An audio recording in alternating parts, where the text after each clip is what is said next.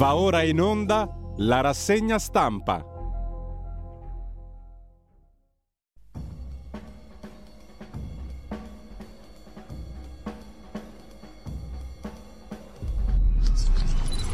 Mercoledì 25 maggio un cordiale buongiorno a tutte le ascoltatrici e a tutti gli ascoltatori da Giulio Cainarca. Ben trovati al nostro appuntamento con la rassegna stampa radiolibertà.net Ben trovata Elisabetta, nuovo abbonato alla nostra radio. Vale ancora, si può, ci si può abbonare ancora anche adesso, in tutti i momenti. Radiolibertà.net. È facilissimo e andiamo subito alle notizie del giorno. L'ANSA apre con gli Stati Uniti la strage a scuola, 21 morti, Biden chiede di agire contro le armi come da prassi e da copione verrebbe da dire. Orrori da Mariupol a Kiev, 200 corpi in un rifugio, è il secondo titolo. Incidenti a Tirana, scontri fra polizia e tifosi olandesi, la finale di Conference League, un uomo ferito alla testa, anche due agenti, otto persone fermate, incidenti anche con i tifosi romanisti. Poi c'è Soros che scrive a Draghi, l'Unione Europea è più forte di Mosca sul gas, von der Leyen, presidente della Commissione Europea, che ha detto che l'Ucraina deve vincere, faremo di tutto per questo, il Papa si rivolge invece a Kirill metropolita di tutte le Russie, i nostri sforzi siano per la tutela della dignità umana. E in primo piano ancora sull'agenzia ANSA di stamani, dalla Cina, sparare a chi tenta la fuga dai campi dello Xinjiang, da file della polizia hackerati anche migliaia di foto di internati. Poi vedremo un servizio del Corriere della Sera su questo. Sbloccare il grano ucraino perché i russi lo stanno rubando, sempre la Commissione europea dice che esistono le prove, secondo la CNN c'è un nuovo video nel porto di Sebastopoli. Ha parlato anche la Morgese, ministra dell'interno italiana, effetto sui flussi di migranti dalla crisi alimentare, già il pane è razionato in Tunisia e in Egitto. Ancora cinghiali a Roma, incredibilmente fa ancora notizia la cosa, vicino alla fermata della metro di Cipro perquisizioni della direzione investigativa antimafia a Report e a casa dell'inviato della trasmissione di Rai 3. Dopo l'inchiesta trasmessa ieri nella trasmissione TV nella quale si evidenziava la presenza dell'esponente della destra storica di Avanguardia Nazionale Stefano Delle Chiaie sul luogo dell'attentato in cui furono uccisi il giudice Falcone, la moglie e gli agenti della scorta. La procura ha detto che era una bufala la cui rilevanza investigativa era stata già accantonata, eh, eliminata tanti anni fa. Una bufala enorme. Comunque, vedremo. Intanto l'Iran conferma il ricercatore Jalali sarà impiccato ha affermato il portavoce della magistratura Masud Zetayeshi che ha aggiunto non ci sarà scambio di prigionieri. Il quotidiano Avvenire aveva fatto un focus, una campagna, una piccola campagna su questa questione importante, mentre sul vaiolo delle scimmie, sei positivi, un caso anche in Lombardia, parlano i ricercatori dello Spallanzani di Roma, possibile legame con le Canarie, completata la prima fase dell'analisi della sequenza del DNA. Sulle truffe sentimentali online, 50 donne derubate, in due con profili fake hanno spillato loro oltre 400.000 euro, sono i dati della polizia postale italiana, e il cardinale Matteo Zuppi, nuovo presidente della conferenza episcopale italiana, viene dalla comunità di Sant'Egidio. A 12 anni fugge dalla guerra e trionfa nella pole sport, accolta a San Benedetto del Tronto, vince, vince i campionati europei dopo essersi aggiudicata anche i mondiali. Mentre l'ISIS, Stato islamico, pronto a uccidere Bush a Dallas, l'FBI sventa il piano. Fermato un iracheno, cercava vendetta per l'invasione del 2003, scrive l'agenzia ANSA in prima pagina. Un altro caso invece di cronaca dalla Campania, mia figlia Down derisa al mare, lo sfogo dell'assessore napoletano Luca Trapanese, responsabile del welfare, tutti i figli hanno diritto alla felicità e non alla perfezione, dice l'assessore. Chiudiamo con il no della Svizzera alla richiesta del pubblico ministero di consegnare l'immobiliarista romano latitante Danilo Coppola su di lui, ex protagonista della stagione dei cosiddetti furbetti del quartierino, pende un'ordinanza di custodia in carcere per tentata estorsione, scrive. L'agenzia ANSA in prima pagina. E intanto il mattino di Napoli compie 130 anni, il 25 maggio l'evento con i protagonisti. La pagina Facebook di Matteo Salvini, prima di andare a vedere le altre notizie del giorno, vi segnalo tre video. Intervento in diretta da Genova, secondo appuntamento è l'Italia che vogliamo, il viaggio di ascolto del paese, sono 25 minuti di intervento. E poi ancora in diretta con Bruno Vespa su Rai 1, una bella ora e 06 minuti di intervento di Matteo Salvini da Bruno Vespa ieri sera. E poi il infinito tour per le comunali. Il primo pezzo mh, mm, sulla pagina Facebook del segretario leghista da Viterbo con il candidato sindaco Ubertini. Sono altri 27 minuti. Volendo ci si può mettere la giornata intera a documentarsi e poi Ancora la flat tax, l'economia, la pace fiscale, il catasto e la ripresa economica, i temi discussi a Roma nella tappa del, prima tappa del giro di ascolto della Lega che proseguirà regione per regione. Titolo è l'Italia che vogliamo. Ce ne sono una quantità di interventi del segretario della Lega da Rieti, da altri luoghi dove si vota, appunto, e anche noi seguiremo naturalmente le amministrative passo passo per quanto ci è possibile con le nostre modestissime forze. Intanto tra le notizie di oggi partiamo con il capitolo Ucraina.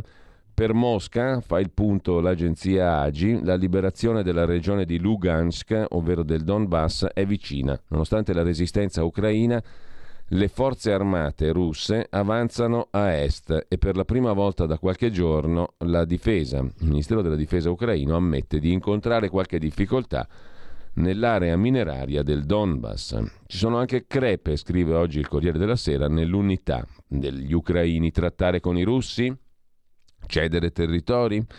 A Kiev ci sono visioni differenti tra Zelensky e i suoi e Putin. Sorride, scrive il Corriere della Sera in questo articolo da Kiev di Francesco Battistini. Il presidente Zelensky si dimostra realista e si dice pronto a parlare con i russi se gli invasori si ritireranno alle linee del 24 febbraio, ma i fedelissimi chiedono il massimo. Rivogliamo tutto, Crimea compresa. Andremo ai colloqui, ha detto Zelensky, con la Federazione russa solo dopo che Mosca avrà restituito i territori presi dal 24 febbraio. La Crimea, riconquistarla ci costerebbe Centinaia di migliaia di morti, ha detto Zelensky. Nel frattempo, finiti bottoni e jeans, le sanzioni riportano Mosca ai tempi dell'Unione Sovietica. C'è anche l'appello del segretario dell'Alleanza Atlantica Stoltenberg, commentato da Federico Fubini sul Corriere della Sera. La globalizzazione ci ha illuso, la sicurezza vale più del commercio, ha detto il segretario generale dell'Alleanza Atlantica che tra poco sarà banchiere centrale della Norvegia, le relazioni economiche con certi regimi autoritari ci rendono più vulnerabili. Curioso però questo matrimonio tra finanza e mondo militare, diciamo così, dalla Nato alla, ban- alla Banca Centrale della Norvegia. Il passaggio di Stoltenberg, mentre il piano di Londra per impedire che i russi rubino il grano all'Ucraina è in primo piano sull'agenzia AGI Nuove foto satellitari proverebbero il saccheggio del frumento da parte di Mosca. La Gran Bretagna vuole intervenire per impedire che parte del mondo sia ridotta alla fame. L'Ucraina sia neutrale, invece ha detto Kissinger ai big della finanza e dell'economia a Davos. Eh, un ponte deve essere l'Ucraina tra Unione Europea e Russia, ha detto il 99enne segret- ex segretario di Stato statunitense. Colloqui di pace entro due mesi e si torni ai confini di prima dell'invasione. L'errore, secondo Kissinger, l'Occidente non cerchi la sconfitta di Mosca, pena una sua alleanza, un'alleanza di Mosca con la Cina. Anche Enrico Letta sostiene l'opzione di Boris Johnson, o meglio l'idea di Johnson, operazione militare per liberare il grano di Kiev. Londra ha smentito peraltro un piano per forzare il blocco navale, ma il segretario del PD, scrive il Fatto Quotidiano, lo approva. Intanto Bruxelles denuncia Putin usa eh, la fame come arma. L'export da 7 milioni di tonnellate al mese è sceso in Ucraina di grano a 1,3. Nel frattempo Orban, il premier ungherese, insiste, sanzioni sempre più difficili, nessuna intesa, ha detto von der Leyen, sul petrolio né sugli investimenti per l'Ungheria. Nel frattempo Mosca, sottolinea l'agenzia AGI, la Russia insomma ha bocciato malamente il piano di pace italiano. Molti dicono che nemmeno esistesse di fatto, sostanzialmente e formalmente, era solo un bla bla bla giornalistico. In ogni caso È un flusso di coscienza slegato dalla realtà, questa specie di piano italiano per la pace, scritto da chi crede alle menzogne ucraine, lo ha detto l'ex presidente Dmitry Medvedev. E mm, sempre dall'agenzia Agi, Soros scrive a Draghi: L'Unione Europea è più forte della Russia sul gas. Il finanziere e filantropo dalla mitica Davos ha detto che l'Europa dovrebbe imporre una tassa pesante sulle importazioni di gas in modo tale che il prezzo finale che paga il consumatore non vada giù. E sul Premier italiano ha detto è più coraggioso di Scholz. Anche la stampa dà ampio rilievo Um, la lettera di Soros, 91enne anche lui, a Draghi. Caro Draghi, salvi l'Europa. George Soros ha lanciato a Davos la sua ricetta, l'appello a Draghi. Per vincere la guerra bisogna staccare subito la spina del metano per bloccare Putin. Dopodiché Soros ha candidato Mario Draghi come leader. È lui, Draghi, l'uomo più capace. Più diventa debole, più lo zar diventa imprevedibile, ha detto ancora Soros. I paesi dell'Unione Europea sentono la pressione. La conquista della pace sarà comunque difficile, sempre che non ci sia la terza guerra mondiale. Hanno parlato i grandi vecchi da Davos. Kissinger e Soros. Merkel, ha detto ancora Soros, aveva stretto accordi vantaggiosi con Mosca, ma adesso se ne paga il prezzo. Chiudiamo il primo capitolo della rassegna stampa sull'Ucraina per aprire la diretta da Odessa con il direttore di Odessa Journal, Ugo Poletti.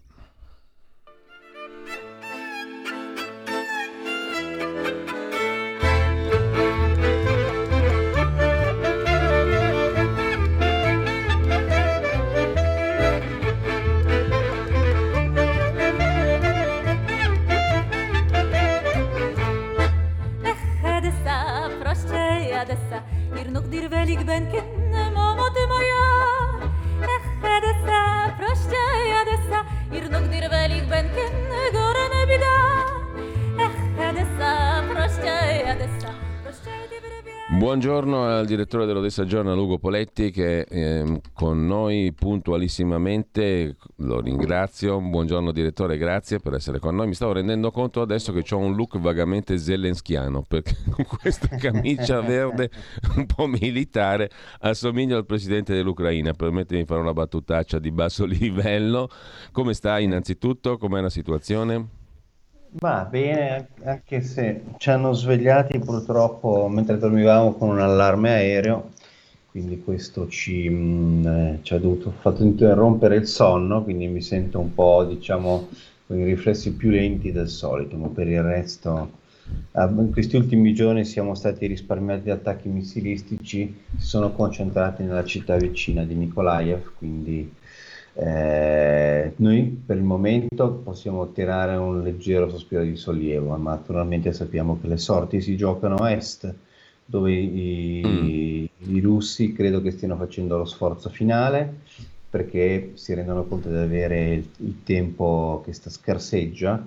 Da qui a due settimane arriveranno altri rifornimenti di armi dal, dall'ovest, dal, dal nostro, dai nostri paesi, dalla, dall'America e questo diciamo, metterà gli ucraini in una posizione difensiva molto forte, molto difficile per i russi. Quindi se vogliono fare delle acquisizioni territoriali le devono fare in queste ultime due settimane. Infatti stiamo, abbiamo, siamo partiti stamattina in rassegna stampa cercando di fare il punto sulla situazione a est, del, nella parte est del paese e la difesa ucraina ha ammesso, mi sembra, di incontrare qualche difficoltà nell'area mineraria del Donbass. Eh, nonostante la resistenza ucraina, le forze armate stanno avanzando, le forze armate russe.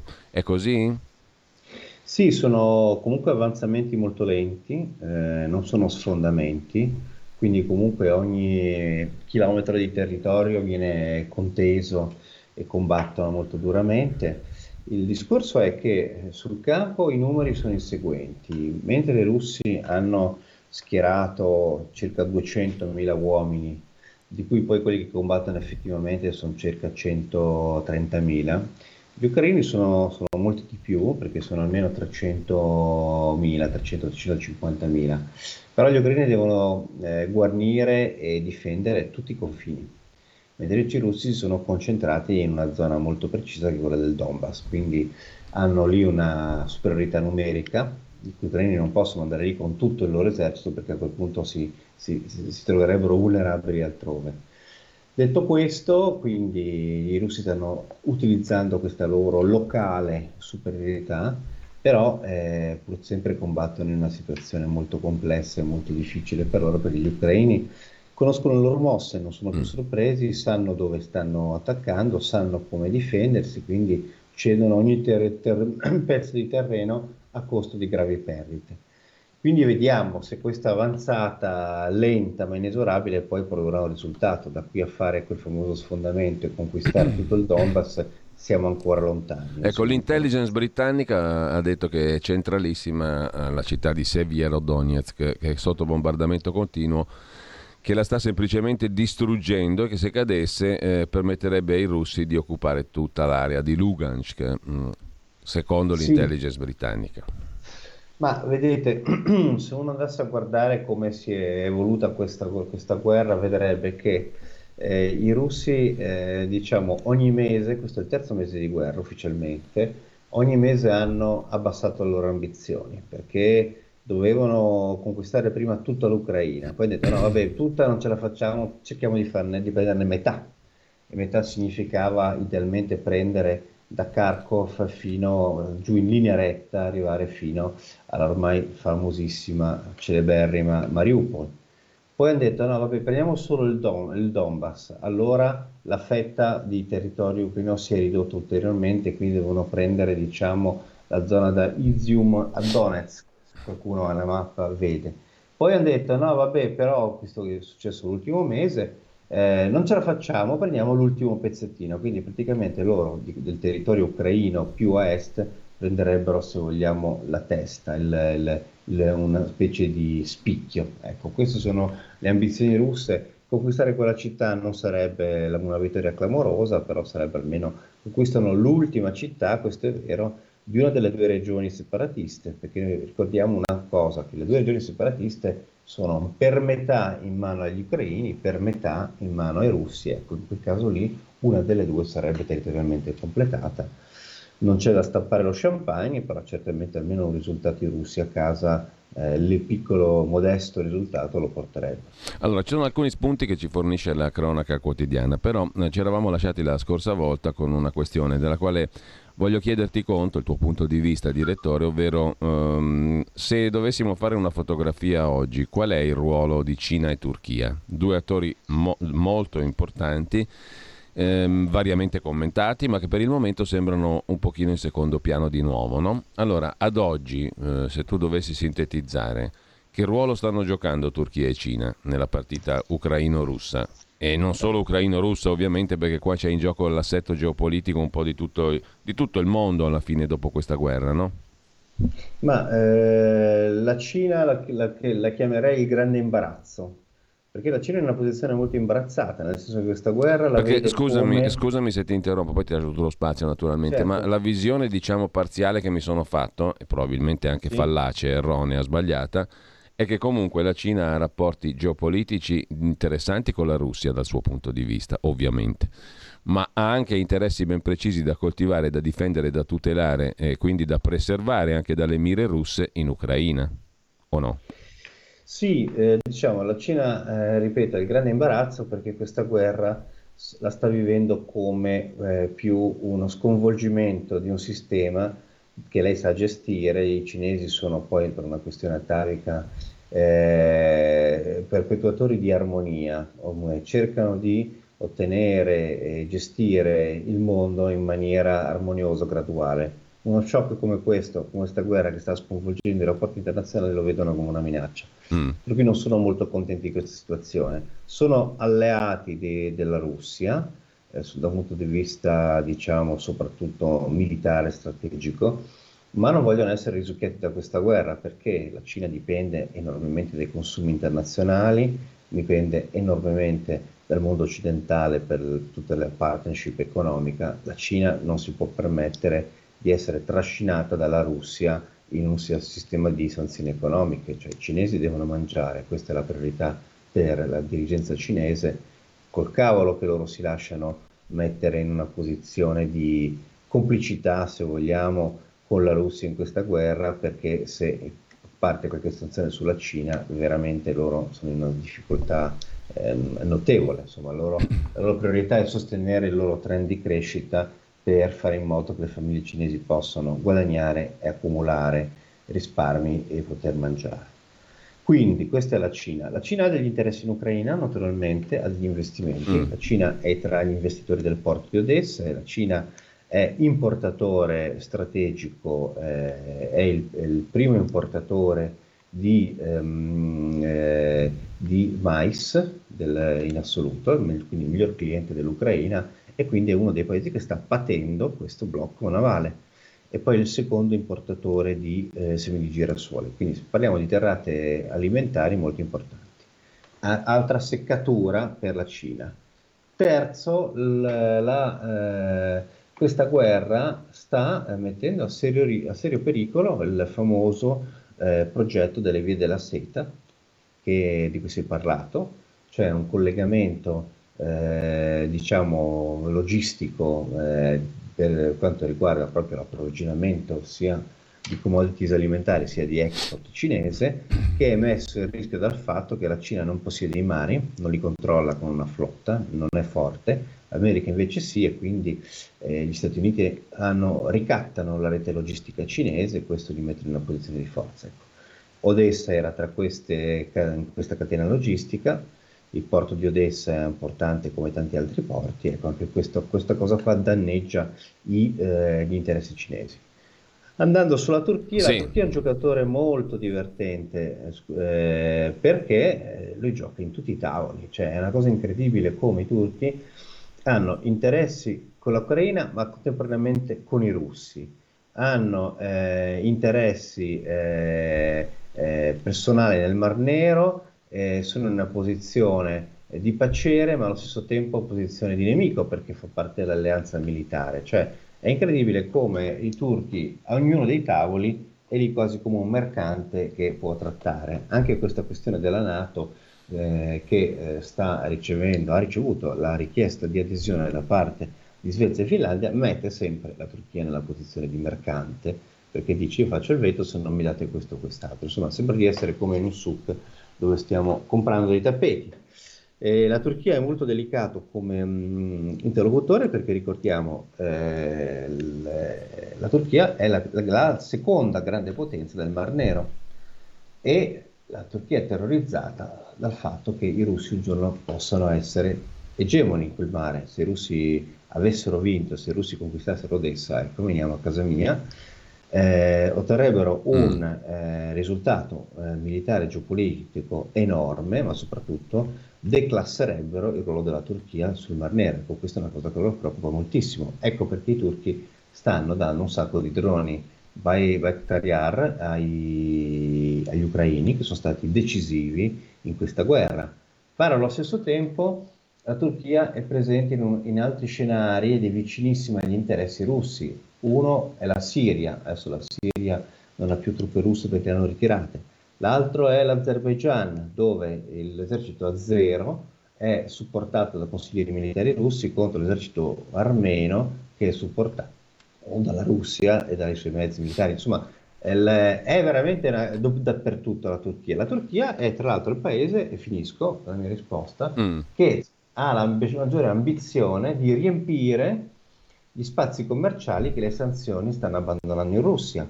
Quindi eh, se spariranno prodotti americani, eh, francesi e italiani, ci saranno i turchi pronti, per cui eh, i russi non acquisteranno, non acquisteranno più bei mobili italiani, ma acquisteranno i mobili turchi che eh, sono delle buone imitazioni e quindi eh, anche in questo caso qui la Turchia ha trovato il suo ruolo pure in questa, in questa situazione di sanzioni.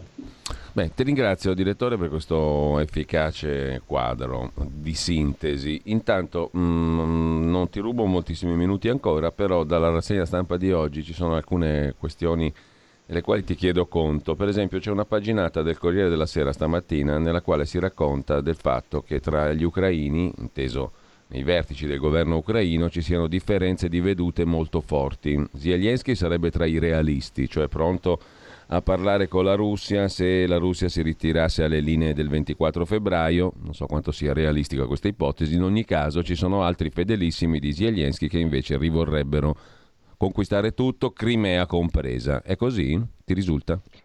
Ma allora, eh, questione molto delicata. Io sono tra quelli che sostiene che Zelensky è una persona molto pratica e più di buon senso di quanto diciamo vogliano rappresentarlo.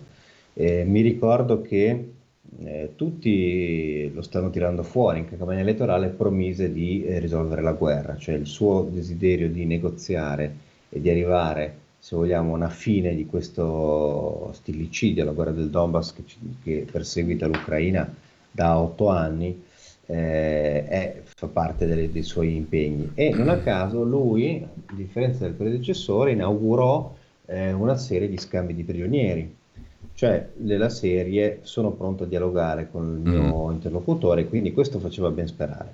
Per cui il personaggio credo che di temperamento eh, va distinto quello che sono le, la comunicazione. La comunicazione deve seguire alcuni criteri, uno di questi è rassicurare gli ucraini in guerra e, eh, e consolidare la fiducia che questi hanno verso il loro leader ma allo stesso tempo c'è un altro tipo di trattativa, ci sono degli obiettivi diversi. Quindi io credo nel, Zelensky realista e negoziatore. Naturalmente lui deve muoversi con i piedi di piombo perché veramente eh, non può eh, bruciare il credito che ha acquistato in patria, lo deve però ben usare nel caso dovesse concedere qualcosa. Dall'altra parte non c'è dubbio che il popolo ucraino è eh, arrabbiato, esasperato, vuole vendetta, vuole giustizia, cioè le stragi di, di Bucha e di Irpin e Gostomel sono state una svolta in questa guerra, quindi non si può eh, giocare facilmente con questa sensibilità nazionale.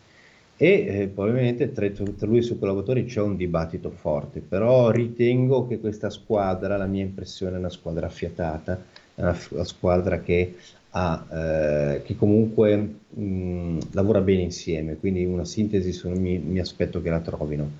I dissensi sono più dalla, dagli oppositori politici di Zelensky, cioè non dimentichiamoci che Poroshenko è il suo oppositore in Parlamento, Poroshenko è probabilmente alla base di questa mh, eh, rivalità che, è, che, i giornali italiani stanno commentando tra l'Azov, la brigata Azov, i leader della brigata Azov che hanno detto delle cose molto pesanti su Zelensky, ebbene c'è dietro probabilmente una manovra politica degli oppositori di Zelensky, di, del partito di Poroshenko, per ritagliarsi un ruolo, per dire anche noi siamo patrioti, anche noi siamo convinti che i veri eroi sono questi qui in battaglia, non il governo che li abbandona, li fa morire. Ecco, questa è un po' la narrazione, da cui Zelensky si è appena sottratto chiedendo al battaglione, anzi alla brigata, di eh, arrendersi. L'ultima cosa, poi ci salutiamo direttore, un'altra vicenda di cui si parla stamani, il piano britannico per impedire che i russi rubino il grano dall'Ucraina e aprire in qualche modo i porti. Eh, eh, la Gran Bretagna vorrebbe intervenire per impedire appunto anche la fame di buona parte dell'Africa e di tanti paesi che dipendono dal grano ucraino. Poi in realtà Londra ha smentito il piano per forzare il blocco navale il segretario del PD Letta in Italia dice l'operazione militare va fatta per liberare il grano di Kiev. Mm, che, qual è il tuo giudizio su questa questione? Beh, diciamo che forzare il, il, il, blocco navale, cioè entrare in zona di operazioni con navi militari, questo è pericoloso, cioè questo è come avvicinare l'accendino alla miccia, quindi veramente da maneggiare con cura. Non lo vedo molto realistico, non vedo molto realistico che una flotta armata si avvicini alle coste della, della, mm, dell'Ucraina per tenere aperto il passaggio e far uscire le navi, perché a parte che questo, questo mare è minato, quindi è pericolosissimo, una mina ti fa saltare una nave in aria e insomma non è una cosa molto piacevole, sarebbe un danno terribile ma poi veramente quando si avvicinano delle flotte nemiche con il colpo in canna, questo insomma alza il livello di rischio. Non c'è dubbio che però obiettivamente Putin sta facendo un ricatto, eh, la federazione russa tiene bloccato questo grano, questo è un abuso, questo è un abuso, è una, è una cosa che, eh, su cui ci, eh, è legittimo da parte dei paesi importatori di questo grano una risposta anche decisa, anche arrabbiata. Io credo che il realismo arriverà con eh, i missili antinave che la Danimarca e la stessa Gran Bretagna hanno promesso all'Ucraina, perché se eh, gli ucraini riusciranno ad affondare altre navi, forse il blocco navale inizierà a sciogliersi da sé. Allora, grazie a Ugo Poletti, direttore di Odessa Journal, da Odessa in diretta. Buona mattina, buona giornata mm, e grazie ancora. Ci risentiamo venerdì? Eh. Sì, Bene. chiudiamo la settimana con venerdì. Buona grazie. Giornata. Grazie mille a Ugo Poletti da Odessa.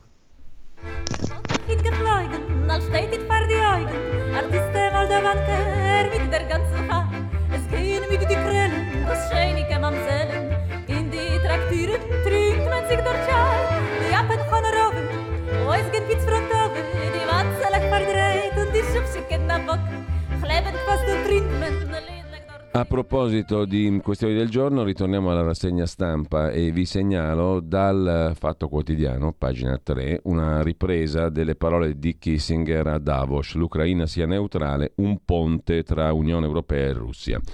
Eh, il Fatto Quotidiano ci offre sostanzialmente una sorta di trascrizione della conversazione fra il segretario di Stato, l'ex segretario di Stato americano Kissinger, principale artefice della politica estera statunitense negli anni 70 e 80, e il presidente del forum di Davos, il celeberrimo Klaus Schwab, quello del Great Reset, del grande reset, sul tema la storia ha un punto di svolta. Gli argomenti sono stati l'impatto della guerra in Ucraina sugli assetti internazionali, la necessità di negoziati di pace e l'evoluzione dei rapporti fra Stati Uniti e Cina. L'esito di questo momento di svolta non è chiaro, dice Kissinger a Davos ci sono molti fattori da considerare, la questione principale è la guerra in Ucraina il suo esito politico e militare che condizionerà gli schieramenti geopolitici. L'esito di ogni guerra deve essere un trattato di pace, le modalità determinano se le parti resteranno avversarie in modo permanente o se possano essere inserite in un sistema di relazioni. Otto anni fa è emersa l'ipotesi dell'ingresso dell'Ucraina nella Nato, ricorda Kissinger, ho scritto un articolo in cui dicevo che l'esito ideale sarebbe stata un'Ucraina neutrale, una specie di ponte fra Europa e Russia, invece che una linea del fronte, una prima linea di schieramenti opposti dentro l'Europa. Questa opportunità al momento non esiste più, può ancora essere concepita però come obiettivo finale. Un movimento verso negoziati di pace dovrebbe iniziare entro due mesi, prima che il conflitto crei tensioni difficili da superare in particolare nelle relazioni fra Russia ed Europa e fra Ucraina ed Europa. La linea di demarcazione dovrebbe essere il ritorno alla situazione prima dell'invasione. Continuare la guerra oltre quel punto non sarebbe più la difesa della libertà dell'Ucraina, che è stata intrapresa dalla grande coalizione della Nato, ma una nuova guerra contro la stessa Russia. Sarà difficile, ma questo mi pare il punto che può essere definito e da cui i partecipanti ai negoziati possono partire. Ho fornito uno schema per una soluzione militare del conflitto. Qualsiasi modifica di questa base di negoziato complicherebbe la situazione e spero, ha detto ancora Kissinger, che gli ucraini siano in grado di temperare l'eroismo con la saggezza. L'esito della guerra in Ucraina cambierà i rapporti di forza nei prossimi anni ma ora che le relazioni si stanno rimodellando, il rischio è di entrare in uno spazio in cui la linea di demarcazione è ridisegnata e la Russia è isolata. Bisogna ricordare che la Russia è stata una parte essenziale dell'Europa per oltre quattro secoli. I leader europei non dovrebbero perdere di vista la relazione a lungo termine con Mosca. Ci troviamo ora di fronte a una situazione in cui la Russia potrebbe alienarsi dall'Europa e cercare un'alleanza permanente con la Cina. Questo potrebbe portare a distanze diplomatiche simili a quelle della guerra fredda. Torneremmo indietro di decenni, dovremmo lottare per una pace a lungo termine. Nei prossimi anni, conclude Kissinger, Stati Uniti e Cina dovranno concordare un modo di condurre una relazione di lungo termine. Questo tipo di relazioni fra paesi dipende dalle loro rispettive capacità strategiche, ma anche dalla reciproca interpretazione delle capacità medesime. Quando negli Stati Uniti abbiamo avviato relazioni con la Cina, negli anni 70 l'abbiamo fatto con l'idea che stessimo dando il via a una relazione stabile, ma quella di oggi è una Cina molto diversa. È una potenza con enormi interessi strategico-economici e gli Stati Uniti devono prendere atto di questa evoluzione. Oggi i due paesi sono la più grande minaccia, uno per l'altro, non solo militare, uno scontro fra potenze a questo livello di sviluppo tecnologico sarebbe una catastrofe per il mondo intero. È necessario quindi lo sforzo diplomatico, dice Kissinger. A proposito di diplomazia, La Russia ha bocciato il piano di pace italiano, un puro flusso di coscienza slegato dalla realtà e i suoi autori basati su giornali provinciali e menzogne ucraine. Un altro schiaffazzo al povero Di Maio, già dato come più che ministro degli esteri degustatore di pietanze esotiche, no? così lo aveva definito il ministro degli esteri russo Lavrov. Adesso è Medvedev a tirare un altro schiaffo a Di Maio. Il vicepresidente del Consiglio di sicurezza russo Dmitry Medvedev ha bocciato con queste parole il piano di pace italiano, sottolineando che l'idea di una completa autonomia della Crimea come parte dell'Ucraina sarebbe causa di una guerra a pieno titolo. Secondo Medvedev la situazione reale si riflette solo nelle bozze di accordo proposte dalla Russia. L'Occidente ha abbracciato il desiderio di creare piani di pace, tra virgolette, che dovrebbero portare a una soluzione della crisi ucraina. Andrebbe bene se si trattasse di preparare opzioni che in qualche modo tengano conto della realtà.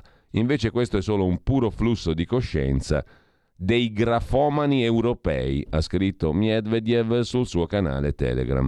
A proposito delle notizie di stampa sul piano italiano, Medvedev ha affermato che si ha la sensazione sia stato preparato non da diplomatici, ma da scienziati politici che hanno letto giornali provinciali e operano soltanto con falsi ucraini. Ha detto la sua anche il portavoce di Putin, Dmitry Pieskov, non abbiamo ancora visto il piano italiano, speriamo che attraverso i canali diplomatici venga portato alla nostra attenzione. Insomma, non esiste.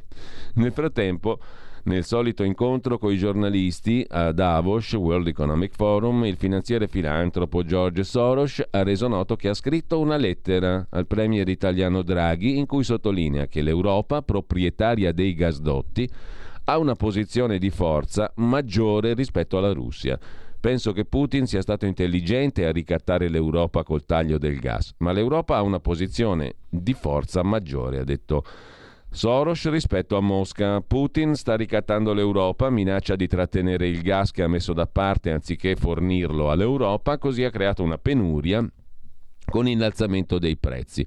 Ma la posizione negoziale di Putin non è così forte come Putin fa credere. Si stima che per luglio i depositi russi saranno al massimo. L'Europa è l'unico mercato di sbocco per il gas russo. La Russia rischia di dover chiudere 12.000 punti di estrazione in Siberia. L'Europa si trova quindi in posizione di vantaggio dovrebbe mettere una tassa pesante sulle importazioni di gas, in modo che il prezzo finale che paga il consumatore non vada giù e con quel denaro che guadagna l'Unione Europea può aiutare i poveri e investire in energia pulita. Soros ha inoltre sottolineato che Draghi è il leader in grado di far avanzare le posizioni europee. È Mario Draghi, ha detto Soros, l'uomo che ha iniziativa, immaginazione, alta reputazione necessarie per il braccio di ferro con la Russia e per far avanzare un progetto federalista in Europa. Non è l'unico leader in questo momento i politici europei sono in fase creativa, ha detto Soros. Quel che serve è un passo avanti verso un'Europa parzialmente federata. Sarebbe un vantaggio enorme e dobbiamo mobilitare le nostre risorse per sconfiggere Putin il prima possibile. Su questa questione di Soros, Draghi, Draghi che salva l'Europa, Draghi Super Mario, si sofferma anche Fabrizio Goria, inviato a Davos per la stampa. Per George Soros la risposta alla domanda a chi scrivere per parlare di Europa è Mario Draghi. A metà della consueta cena di gala della sua Open Society, il veterano della finanza sorprende i presenti e racconta di aver inviato una lettera a Mario Draghi, definito l'uomo più capace d'Europa, per lanciare un appello mirato a salvare l'Unione che rischia la terza guerra mondiale. La sua ricetta è semplice, per battere Putin bisogna staccare la spina del gas, non del petrolio, perché solo così la Russia può essere colpita nel suo cuore finanziario. Il 91enne Soros attivista umanitario e politico, racconta la sua versione della guerra. Alla fine si deve morire, ma davo per scontato che la nostra civiltà sarebbe sopravvissuta, confessa Soros. Ora non più, così invita a reagire e a liberarsi dai ricatti di Mosca. Putin è in difficoltà, non pensava a una resistenza così forte dell'Ucraina. Il problema è la risposta da dare a Putin, dovrebbe essere più netta e perentoria. Più diventa debole, più Putin diventa imprevedibile, ha detto Soros. Gli stati dell'Unione Europea sentono la pressione. La Russia potrebbe non aspettare lo sviluppo di fonti di energia alternative da parte dell'Unione Europea e chiudere i rubinetti del gas, il che fa davvero male. Il programma Repower EU dell'Unione Europea riflette questi timori. Il miliardario di origine ungherese è inquieto e non lesina critiche anche ad Angela Merkel. Aveva stretto accordi con la Russia per il gas, fatto della Cina il più grande mercato di esportazione della Germania. Questo ha reso la Germania l'economia con le migliori prestazioni in Europa, ma ora c'è un prezzo pesante da pagare in conseguenza della politica della Merkel. L'economia tedesca deve essere riorientata e ci vorrà molto tempo. Olaf Scholz, l'attuale cancelliere, è particolarmente ansioso, ha detto Soros, per gli accordi speciali che il suo predecessore Merkel ha fatto con la Russia. Quindi la posizione tedesca è molto precaria. La locomotiva ad alta velocità tedesca senza fonti energetiche russe rischia di ridursi a un calesse, a una littorina. Il discorso cambia quando Soros parla di Italia. Mario Draghi ha detto Soros è più coraggioso. La dipendenza del gas dal gas russo dell'Italia è quanto quella tedesca, non manca un riferimento al leader del PD. Enrico Letta ha proposto un piano per l'Europa parzialmente federata. La parte federale coprirebbe aree politiche chiave perché nel nucleo federale nessuno Stato membro avrebbe potere di veto. Nella più ampia confederazione gli Stati membri potrebbero unirsi a coalizioni di volonterosi o semplicemente mantenere il loro potere di veto, un piano che Draghi ha appoggiato che non è passato inosservate in molte stanze delle istituzioni europee. Nel frattempo torniamo all'agenzia AGI, anzi dall'agenzia AGI passiamo a tempi per chiudere il capitolo ucraino. Su Tempi vi segnalo l'articolo di Rodolfo Casadei sulla guerra in Ucraina e i suoi riflessi in Africa. Carestia. Le conseguenze del conflitto iniziato dalla Russia possono moltiplicare il numero di persone denutrite, soprattutto in Asia e Africa. Il drammatico allarme della FAO sull'insicurezza alimentare. Di nuovo sulla stampa invece è intervistato a pagina 3 in primo piano stamani Konstantin Grigorishin, 57 anni, un milionario ucraino mm, della Energy Standard, il suo asset di mh, mm, attività di impresa comprende forniture energetiche e turbine. È uno degli uomini più ricchi di Ucraina, comunque smontate la Russia con l'embargo, oggi Putin non sta rischiando niente, dice Grigorishin. Può collassare il sistema, non aspettatevi un golpe in Russia, i super ricchi non si ribelleranno al Cremlino. È la propaganda che vende l'idea di una dipendenza dalle loro materie prime. I numeri dicono altro. Non possono sostituire Cina e India all'Europa. Non hanno la logistica per cambiare i clienti. Insomma, non è così facile per i russi sostituire il mercato europeo. Vista da Londra, la guerra potrebbe essere lontana, ma se chi la guarda è nato a Zaporizhia, in Ucraina, e ha passaporto ucraino, la questione si fa personale. Konstantin Grigorishin ha fatto soldi grazie al crollo dell'Unione Sovietica. Non sopporta la parola oligarca, magnate dello sport, ha messo sotto contratto la nuotatrice Federica Pellegrini, con l'energia ha fatto i soldi, col bene su cui oggi si discute, azionista di maggioranza della Energy Standard Group. Una fortuna ha costruito su questo, oggi è a Davos dietro le quinte delle discussioni. Bisogna metterci d'accordo su come si ferma la guerra. Qual è l'obiettivo? Arginare il conflitto a un qualche confine, come nel 2014?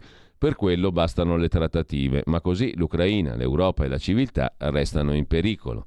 I russi hanno perso la guerra lampo, non possono continuare per anni con questa intensità, punteranno a un accordo. Ma questo è il contrario della salvezza. Putin e il suo regime resterebbero una minaccia, una Corea del Nord dentro l'Europa, con armi nucleari e distruzione di massa all'orizzonte. Si ferma la guerra togliendo Putin dal comando? È un passo essenziale non risolutivo, potrebbe essere sostituito da persone peggiori e poi lui ora non corre alcun pericolo, ha investito 10 miliardi nel network che sostiene la sua propaganda. Sa come tenere a bada le masse, non corre rischi, gli oligarchi non si arrampicheranno sul Cremlino per buttarlo fuori. Le sanzioni ci metterebbero un decennio a crepare il sistema russo. Hanno aumentato i prezzi delle materie prime.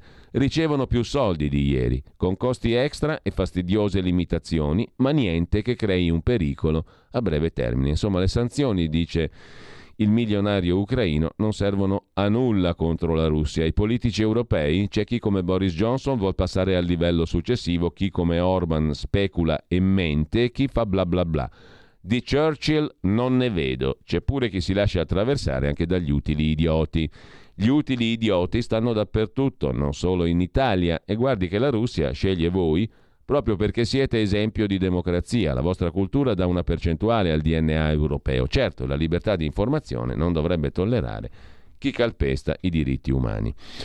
Smontate la Russia con l'embargo. E ancora sul capitolo ucraino e sempre sulla stampa di Torino, da segnalare anche l'articolo a pagina 9 di Domenico Quirico sulla condanna del militare russo 21enne Vadim Shishimarin all'ergastolo, quell'azzardo ucraino di fare i giudici durante la guerra. L'ergastolo al russo Vadim sembra una vendetta nel mezzo del conflitto. Anche i nazisti a Norimberga ebbero diritto ad avvocati e testimoni. Insomma, ha molti dubbi su questo processo lampo in Ucraina al giovane militare russo. Il giovane reo confesso ha ucciso un civile ucraino a sangue freddo. L'Ucraina rischia di commettere un altro errore in questo modo, dopo il sacrificio degli eroi di Azovstal, molto critico, molto perplesso Quirico su questo processo con ergastolo al ventunenne russo. Gianandrea Gaiani invece scrive sulla nuova bussola quotidiana di un altro problema legato alla questione Ucraina-Russia, boom di immigrati illegali e l'Italia in crisi sta tenendo le porte aperte, i confini marittimi della penisola italiana tornano ad essere un colabrodo per l'immigrazione illegale. Come sempre, l'Italia non cambia la sua politica dei porti aperti, il confronto con il 2019 è incredibile. Quando erano in vigore i decreti sulla sicurezza voluti da Salvini, gli sbarchi illegali erano stati 1561, nello stesso periodo di quest'anno 17.863. Si tratta quindi di una decisione politica, sottolinea Gaiani, direttore di analisi difesa.it e questa decisione politica eh, ci sta dando un, in questa decisione ci sta dando una mano la Libia, la cui guardia costiera ferma le carrette del mare, così come la Turchia che attua una politica di rimpatri. Come vogliamo assistere tutti i nuovi arrivati considerando la crisi economica in corso e i più di 100.000 profughi dall'Ucraina già ospitati? Domanda Gaiani. Dalla nuova bussola quotidiana poi eh, vi segnalo l'articolo di Nico Spuntoni sulla nuova guida della conferenza episcopale italiana, l'arcivescovo Zuppi, il cardinale che piace. Come da pronostico, Papa Francesco ha scelto l'arcivescovo di Bologna come successore del cardinal Bassetti alla guida della conferenza episcopale italiana, la CEI, e subito dovrà misurarsi con dossier delicati come la richiesta di indagini sugli abusi sessuali. Sulla questione dell'Ucraina, l'Italia, il PNRR, la Banca Centrale Europea, le raccomandazioni che l'Europa manda all'Italia, su questo poi avremo una esclusiva anche nel corso della puntata degli scorretti di oggi con Carlo Cambi. Mm, Robert Lingard ci fornirà um, notizia di alcuni documenti esclusivi appunto ricevuti dal Ministero dell'Economia in relazione alle raccomandazioni dell'Unione Europea circa la politica di finanza pubblica italiana, le famose appunto raccomandazioni, le condizioni del PNRR, il che fare sulla politica economica, tema importantissimo per le nostre tasche, non solo. Comunque su questo tema si sofferma anche il sussidiario.net, un'intervista al professor Alessandro Mangia che eh, prevede che stavolta la Banca Centrale Europea perderà la sua partita. È inevitabile che le raccomandazioni si sommino alle condizioni poste per il PNRR. Il problema è che l'Unione Europea ha strumenti obsoleti ed è senza strategia, dice il professor Mangia nell'intervista al sussidiario.net. Si può governare l'economia dell'Unione Europea come se la guerra in Ucraina non ci fosse? l'Europa ufficializza la sospensione dell'austerità delle regole di bilancio per un altro anno, ma impone agli Stati di non fare altro deficit attraverso le raccomandazioni paese e chiede agli Stati stretta sorveglianza sui conti pubblici. Nulla di nuovo per il governo Draghi che in presenza degli effetti devastanti di più crisi sovrapposte, la pandemia, l'esplosione dei prezzi dell'energia e delle materie prime, la guerra, ha consegnato l'Italia a un percorso forzato di riduzione dell'indebitamento imposto dall'Eurogruppo. Non sorprende che il Consiglio europeo esorti l'Italia a ridurre la spesa corrente e contemporaneamente ad accelerare con le riforme previste dal PNRR. Ma se si accede a un finanziamento a condizioni predefinite dal creditore, c'è poco da lamentarsi, non lo si è voluto capire allora, lo si capisce adesso in un momento critico, dice il professor Alessandro Mangia, ordinario di diritto costituzionale all'Università Cattolica di Milano. Piuttosto il problema vero è l'incertezza assoluta nella quale chi governa l'Unione Europea sta manovrando il timone, usando il vecchio impianto di Maastricht senza margine di manovra per la BCE. Dall'Unione Europea è sparita ogni sapienza politica e si applicano solo le regole. Inizia così questa bella intervista al professor Mangia sul sussidiario.net, dal quale vi segnalo anche un altro articolo di Ciro Acampona su un tema collegato alle raccomandazioni fatte dall'Europa all'Italia e quindi cose che riguardano la nostra tasca. La riforma del catasto, la garanzia dell'Unione Europea in caso di mancata crescita dell'Italia. La raccomandazione della Commissione europea sulla riforma del catasto sembra contenere un'informazione molto importante per gli italiani. In questi giorni il dibattito è sull'interpretazione da dare alle raccomandazioni che l'Europa ha indirizzato all'Italia. La politica cerca di dare un colore a queste raccomandazioni e monetizzarle nei sondaggi in attesa del voto.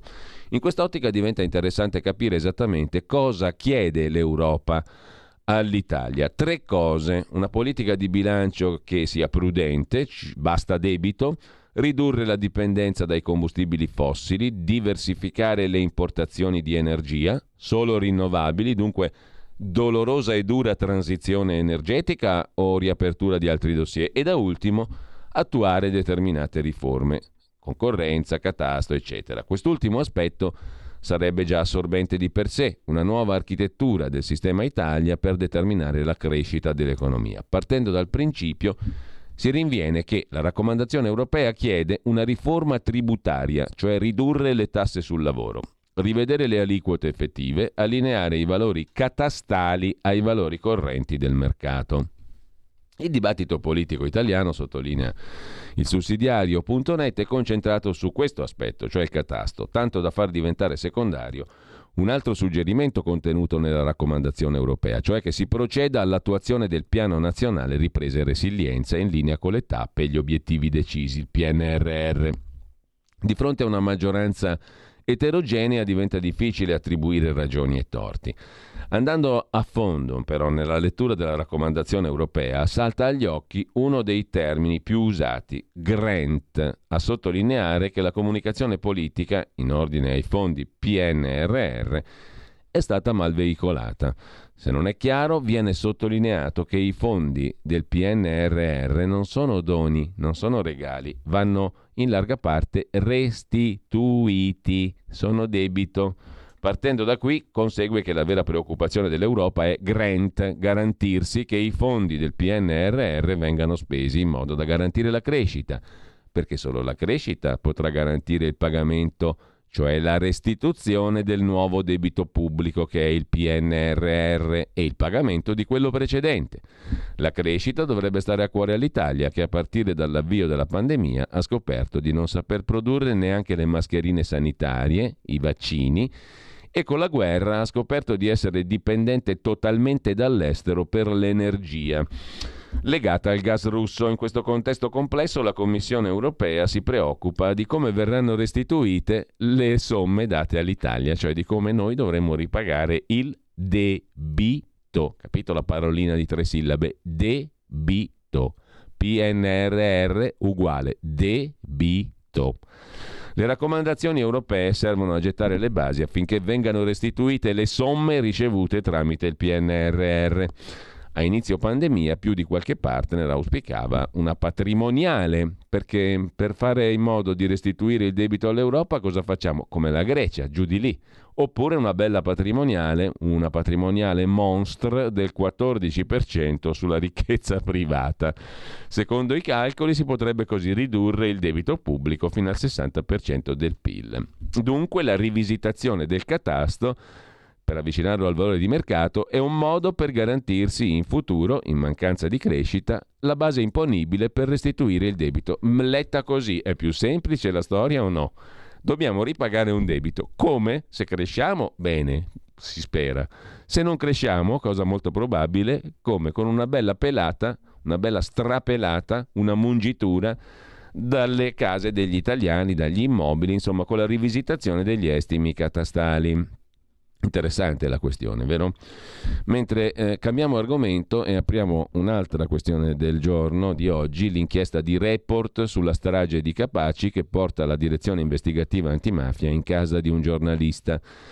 Perquisito su mandato della Procura di Caltanissetta Paolo Molda- Moldani, Paolo, um, che, ha parlato, um, che, ha parlato, della uh, Mondani, um, appunto, eh, che ha parlato della presenza del terrorista nero delle Chiaie sul luogo dell'attentato a Falcone ma la procura di Caltanissetta tra l'altro ha smentito che questa notizia abbia alcun fondamento. Insomma, sembra un, un, depistaggio, come scriverà il riformista di Piero Sansonetti, come vedremo.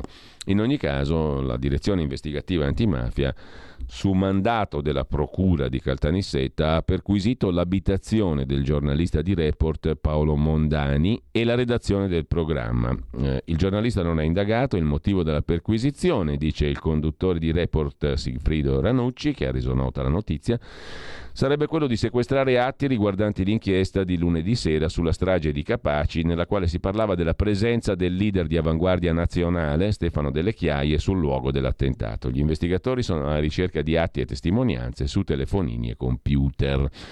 Nel corso delle conversazioni intercettate e degli interrogatori da lui resi a PM e carabinieri, un collaboratore di giustizia, Alberto Lo Cicero, citato in trasmissione, non fa alcuna menzione di Stefano Delle Chiaie, ha detto invece il procuratore di Caltanissetta Salvatore De Luca a proposito delle perquisizioni. Insomma, la procura di Caltanissetta dice non è affatto vero quello che ha raccontato Report, questa specie di pentito, di collaboratore di giustizia, lo Cicero, mai ha parlato di Stefano Delle Chiaie, cioè l'esponente della destra storica di avanguardia nazionale sul luogo della strage. Una smentita totale di quello che è stato raccontato da Report. Stai ascoltando Radio Libertà. La tua voce libera, senza filtri né censura. La tua radio.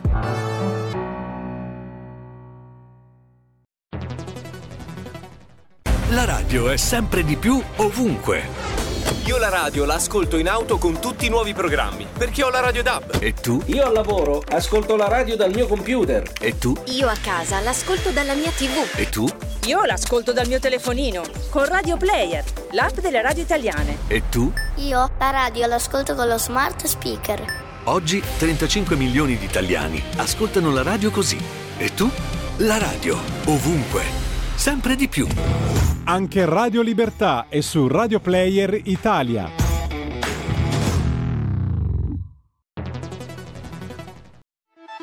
Stai ascoltando Radio Libertà, la tua voce libera, senza filtri né censure, la tua radio.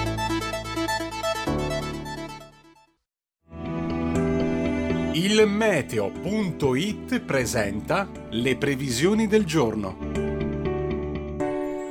Cedimento della pressione sull'Italia, in particolare sulle nostre regioni settentrionali. Temperature in diminuzione al nord. Nella prima parte della giornata ancora spiccata dinamicità al nord con alternanza tra addensamente schiarite anche con qualche rovescio a carattere sparso, in genere buono al centro-sud. Nel pomeriggio la situazione non è destinata a cambiare in maniera rilevante, avremo ancora un tempo piuttosto instabile al nord con rischio temporalesco e in genere asciutto altrove, ma con tendenza all'aumento della nuvolosità, qualche pioggia in arrivo in Sardegna. Le previsioni di ilmeteo.it tornano più tardi, una buona giornata da Lorenzo Tedici. Avete ascoltato le previsioni del giorno.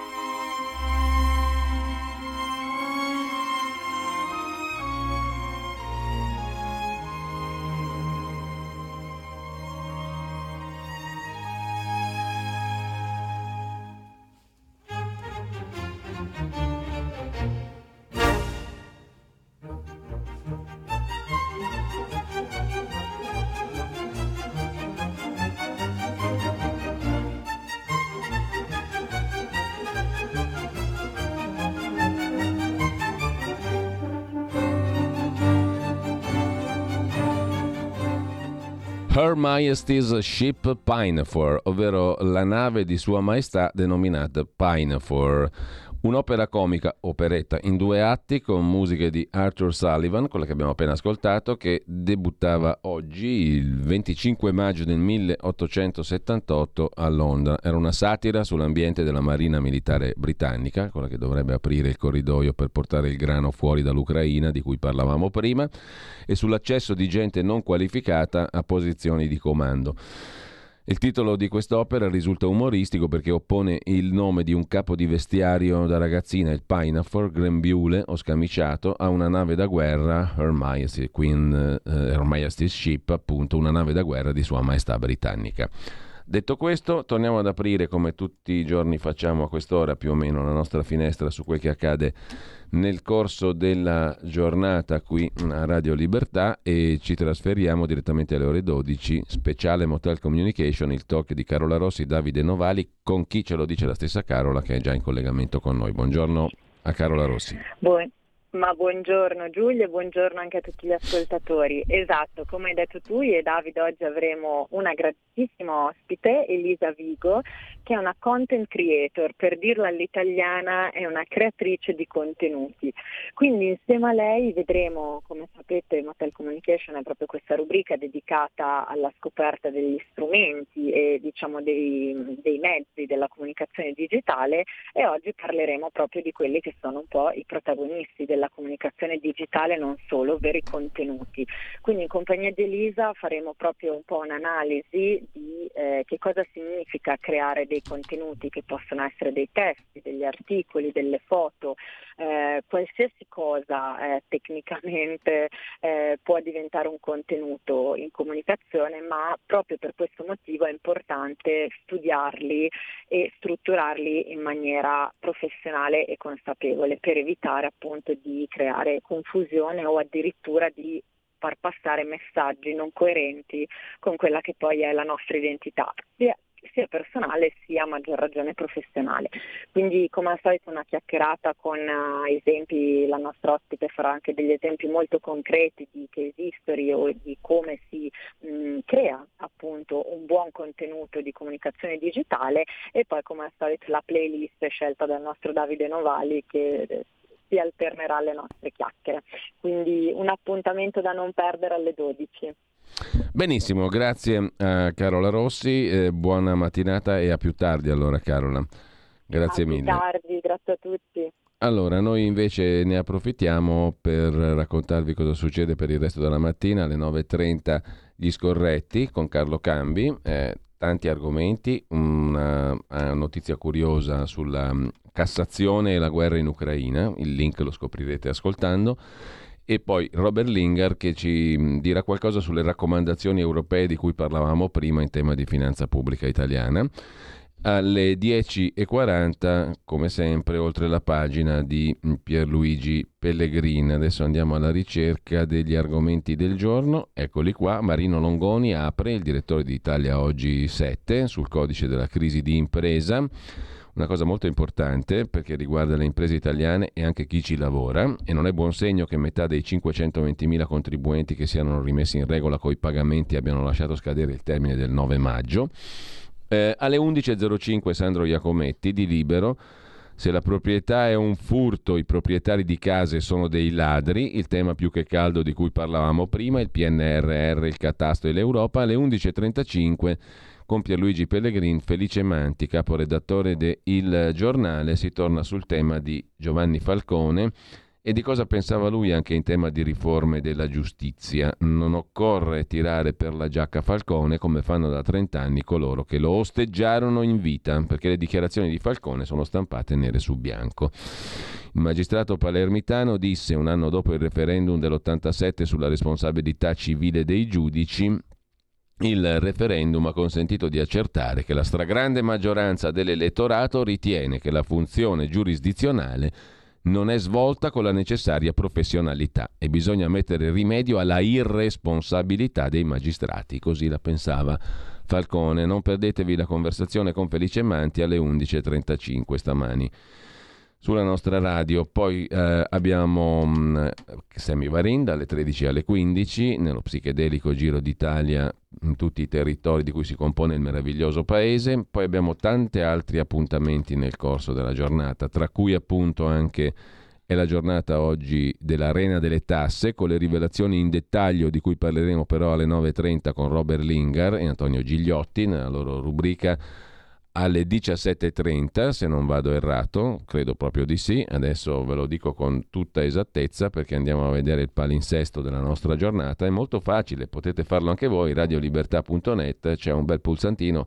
un bel sito pulito, limpido, efficacissimo per consultarlo in tutta facilità, eh, palinsesto e vi vedete la giornata di oggi. Dicevamo, mh, mm, c'è mh, mm, per quanto concerne la giornata di oggi appunto anche Oltre a potere al popolo, comeback, la politica estera statunitense in particolare di Stefano Graziosi, l'area di servizio di Marco Castelli dalle 16 alle 17.30 e poi appunto l'arena delle tasse dalle 17.30 alle 18. E infine tocca a Zoom eh, a Zoom di Antonino Danna che mm, adesso lo vediamo subito così completiamo la questione del giorno. Oggi si occupa di un libro mm, di cui si parla molto in questi giorni, lo ha scritto Marta Ottaviani, giornalista e inviata già della stampa di Avvenire e di tante altre testate, ha appena pubblicato Brigate russe, la guerra occulta del Cremlino tra troll e hacker per le edizioni ehm, in cui racconta dei metodi della disinformazione di Mosca e eh, ne parla appunto questa sera con Antonino, con Antonino Danna. C'è anche la deputata Martina Loss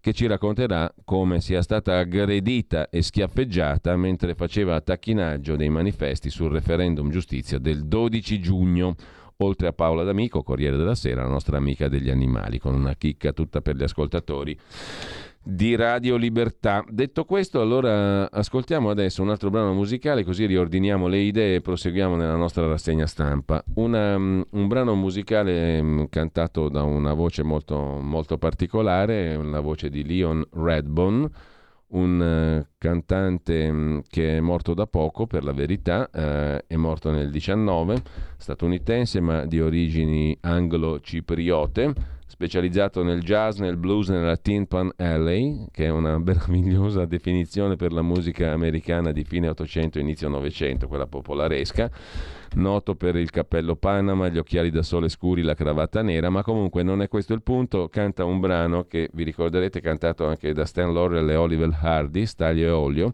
è un classicissimo della musica americana, Shine on Harvest Moon, una canzone popolare del vaudeville statunitense del primo Novecento, qui appunto cantata da Leon Redbone, cavallo di battaglia di Billy Murray, uno dei più popolari cantanti statunitensi di inizio Novecento, appunto Tin Pan Alley, che nasceva a Filadelfia, Pennsylvania, oggi il 25 maggio del 1877.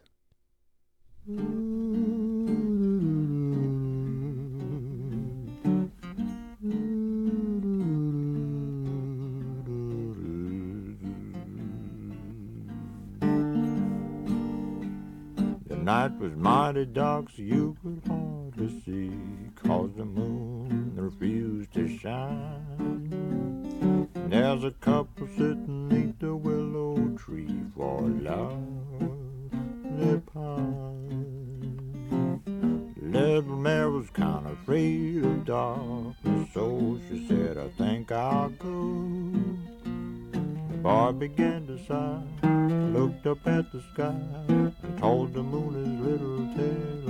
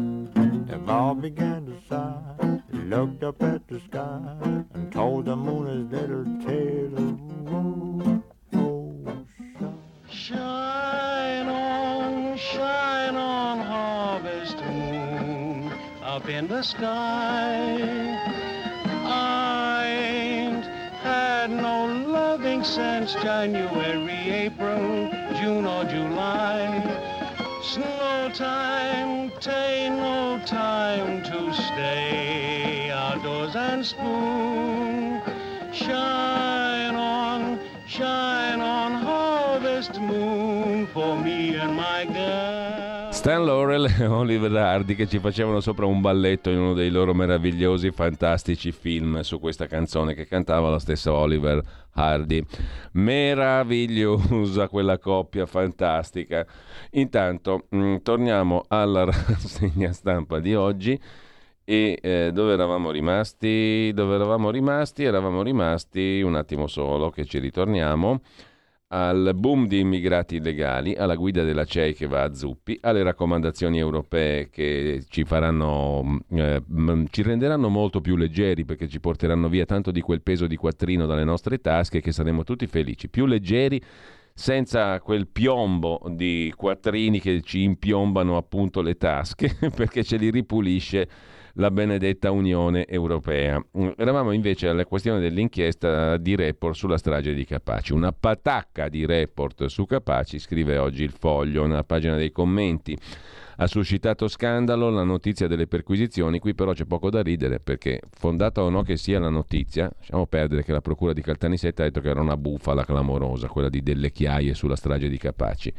Però il problema è, e ne parlammo già tanto tempo fa, la questione delle perquisizioni per sapere la fonte delle notizie. Quello è il problema eh, ed è la cosa non accettabile. Non è accettabile che venga perquisito un giornalista per scoprire la fonte delle notizie. Questo è il punto. Ha suscitato scandalo, scrive invece il foglio, la notizia delle perquisizioni nella redazione di Report e nell'abitazione del giornalista Mondani. Nell'inchiesta di Report si ipotizza la presenza del leader di avanguardia nazionale Stefano Delle Chiaie sul luogo dell'attentato di Capaci. Quindi una collaborazione fra mafia e terrorismo nero. La Federazione della Stampa, l'Ordine giornalisti, il presidente della Commissione antimafia Morra hanno espresso solidarietà al report. In realtà, scrive il foglio, nella decisione dei magistrati di perquisire non c'è niente di scandaloso. Report ha divulgato notizie coperte da segreto, per di più infondate, perché smentite da indagini successive dei magistrati. Quindi una patacca. A chiarirlo il procuratore di Caltanissetta De Luca in una nota nella quale ha detto che la perquisizione non riguarda l'attività di informazione del giornalista, benché la stessa sia presumibilmente conseguente a una macroscopica fuga di notizie riguardante atti posti in essere da altro ufficio giudiziario. Il procuratore ha aggiunto che nel servizio sono state mandate in onda interviste su dichiarazioni che sarebbero state rilasciate dal collaboratore di giustizia Alberto Lo Cicero sulla preparazione della strage di Capaci. Dichiarazioni totalmente smentite dagli atti acquisiti dalla procura sia presso gli archivi dei carabinieri sia nel procedimento penale della procura di Palermo. Lo Cicero non fa alcuna menzione di Stefano Delle Chiaie. Insomma, lo scandalo, commenta il foglio, più che nelle perquisizioni è nel giornalismo targato report. Certo colpisce. La procura dice Delle Chiaie non è mai menzionato da questo pentito o parapentito e Report dice l'esatto contrario, cioè questo pentito parla di delle chiaie. In ogni caso, su, sul giornale c'è il pezzo di Felice Manti che poi sentirete in mattinata con Pierluigi Pellegrini, inoltre la pagina. I neofascisti dietro capaci, ma i PM smentiscono report. La procura parla di piste già archiviate, così si fa confusione. Eh, e intanto appunto Delle Chiaie sarebbe stato visto a Capace un mese prima della bomba a dirlo la fidanzata in realtà, neanche il pentito, la fidanzata del pentito Lo Cicero, sorella del factotum del legale di Delle Chiaie. C'è anche un carabiniere in congedo, Walter Giustini, che sostiene che l'arresto di Rina poteva scattare prima della strage. Sono tutte circostanze che, a detta di chi indaga, sono totalmente smentite dagli atti, fa sapere la Procura di Caltanissetta, e possono causare disorientamento e amarezza nei congiunti delle vittime, scrive il procuratore di Caltanissetta De Luca che parla di macroscopica fuga di notizie su atti posti in essere da altro ufficio giudiziario.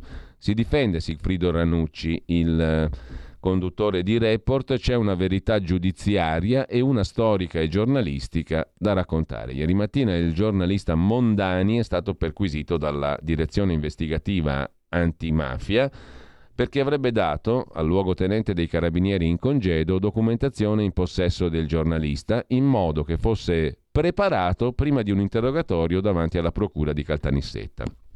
La morte di Falcone non è andata come dicono i processi e questo il giornale lo scrive da anni, sottolinea Felice Manti. Ora, che il comando raffazzonato che ha piazzato l'esplosivo a Capaci non fosse in grado di agire da solo era chiaro, ne parlavamo ieri sulla scorta del libro di Felice Manti e ne riparleremo martedì prossimo uh, della seconda parte del libro Dall'oro di Mosca in avanti, il libro di Felice Manti, I diari di Falcone, edito da Chiare Lettere. Fondamentale, fondamentalissimo, importantissimo leggere quel libro che ci fa capire appunto che il comando della strage di Capaci, dei mafiosi, era un comando molto raffazzonato, da solo non poteva gestire l'operazione. Che al servizio dei boss ci fossero schegge impazzite di servizi o intelligence straniera era plausibile. Sui telefonini clonati collegati agli Stati Uniti sul luogo della strage, come rivelò appunto Edoardo Montolli nel libro I diari di Falcone, e sulla circostanza che l'esplosivo potesse provenire dalla Laura C, la Santa Barbara dell'Andrangheta, affondata al largo di Saline Ioniche, nessuno ha però mai indagato a fondo. La verità sui reali mandanti della strage di Capaci, Falcone, viene ancora una volta distorta per giochi politici di bassissima lega, chiamando in causa, senza nominarlo, Berlusconi e Forza Italia come mandanti occulti manovrati dalla mafia. La realtà va in direzione opposta. Come aveva scoperto il giudice Gabriele Chelazzi, prematuramente scomparso, a cedere al ricatto mafioso. Nel 93 fu il governo di centrosinistra che revocò a un migliaio di mafiosi il carcere duro, il 41 bis. Ma la pista fascio mafioso piduista, anche se archiviata, fa gola e ci piombano sopra i 5 Stelle. Il presidente della commissione antimafia Morra parla di censura al report. Prima strana coincidenza, scrive oggi sul giornale Felice Manti. Lo Cicero, questa specie di pentito, era stato ascoltato in un paio di colloqui investigativi nel 2006 dal pubblico ministero della Direzione Nazionale Antimafia Donadio che per primo ipotizzò la pista nera, chiamando in causa anche l'ex agente Giovanni Aiello, accusato di essere quel faccia di mostro al centro di tante complicità e l'ex 007 Bruno Contrada. Per aver condotto indagini parallele a quelle dei PM di Catania e Caltanissetta, Donadio fu cacciato dalla direzione antimafia guidata da Piero Grasso, di cui era il vice, ma fu graziato dal Consiglio Superiore della Magistratura. La Procura di Cassazione aprì un'inchiesta, dice l'ex leader dell'ANM Palamara nel libro Lobby e Logge. Al CSM, l'allora seconda carica dello Stato in quota PD ci raccontò, disse Palamara, che Donadio non faceva un'inchiesta parallela, ma era coperto da una prerogativa dell'antimafia che gli consentiva di utilizzare persone legate ai servizi segreti. Il Consiglio Superiore della Magistratura si beve questa versione di Grasso e Donadio oggi è consulente di Morra, presidente della Commissione antimafia. Seconda coincidenza, scrive ancora Manti, lo spunto investigativo del 2006 di Donadio è stato rivitalizzato dall'ex procuratore generale Roberto Scarpinato, vicino alla pensione, con una lunga informativa alla Direzione Nazionale Antimafia.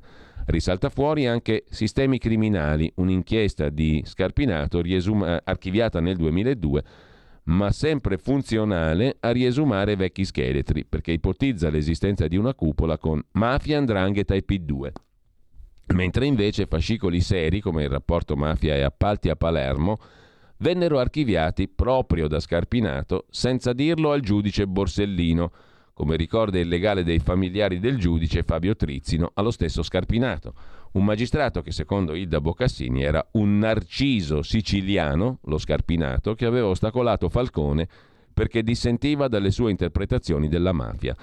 È anche vero che nel 90, quando Falcone interrogava Licio Gelli assieme ai magistrati Loforte e Pignatone per scoprire chi c'era dietro gli omicidi di Piersanti Mattarella e Pio La Torre, il Viminale ne era informato da Luigi Rossi e al tempo che era, capo, era il capo della Criminal Pol, che violava il segreto istruttorio. Terza coincidenza, Donadio, l'antimafia, ha lavorato con Giovanni Melillo, oggi procuratore nazionale antimafia, sulla strage di Bologna e su Paolo Bellini, finito suo malgrado nella frittata complottista. Il suo avvocato Antonio Capitella spara, il processo lo andiamo a fare nei cimiteri. Sì, conclude Felice Manti, ma per favore lontano dalle tombe di Falcone e Borsellino. Su domani c'è un articolo che riguarda queste questioni, l'attentato a Falcone, la verità necessaria, sono troppi i mandanti occulti per una sola strage di mafia. Rispunta la presenza del neofascista delle Chiaie, smentita dalla procura, e l'idea di menti esterne a Cosa Nostra. Ma quanti sono i mandanti esterni per l'uccisione di Giovanni Falcone, si domanda domani. In quanti volevano morto il giudice? Le indagini sulla bomba a Capaci si inseguono, si sovrappongono, si incrociano. Sugli altri, quelli che non sono i boss della cupola, ci stanno dietro tutti. La procura di Caltanissetta è titolare delle investigazioni, quella di Reggio Calabria è concentrata sull'andrangheta stragista. La procura di Firenze è partita dal massacro dei Georgoffi di maggio 93 e poi Palermo, che smista pezzi di inchiesta qua e là nelle varie procure. Ogni distrettuale ha la sua verità, i suoi pentiti e le sue piste, con una procura nazionale che non riesce mai a tenerle a bada tutte. Sul Fatto Quotidiano c'è da segnalare anche invece un altro articolo No, nella pagina dove si parla di Falcone, di questa rivelazione di report presunta tale e via dicendo, su un report della CIA statunitense che nell'86, un bel po' prima, sei anni prima della strage di Capaci, parlava di una Pax mafiosa. Un documento dell'intelligence americana già negli anni Ottanta ipotizzava l'esistenza di trattative tra pezzi dello Stato italiano e Cosa Nostra. Lo rivela il libro The End, 1992-94, La fine della Prima Repubblica negli archivi segreti americani, scritto da Andrea Spiri e pubblicato da Baldini e Castoldi. Il libro raccoglie documenti, tra cui un report segreto della CIA dell'86, 31 gennaio, in cui viene illustrato lo scenario che avrebbe fatto da teatro al maxi processo istruito dal pool antimafia di Palermo, che si sarebbe aperto pochi giorni dopo.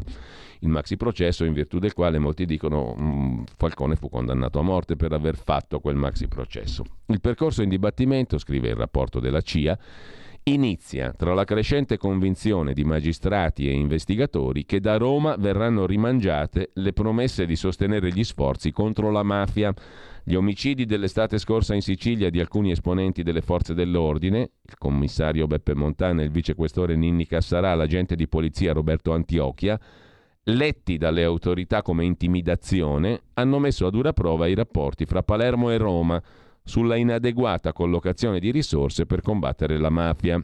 Diversi funzionari che agiscono in posizioni di rilievo hanno confidato al nostro console americano a Palermo le loro previsioni su uno scenario post-processuale di Pax mafiosa che segnerà la fine degli sforzi di contenimento della mafia e un ritorno allo status quo ante. Le indagini Falcone e Borsellino erano la prima occasione per colpire la mafia palermitana.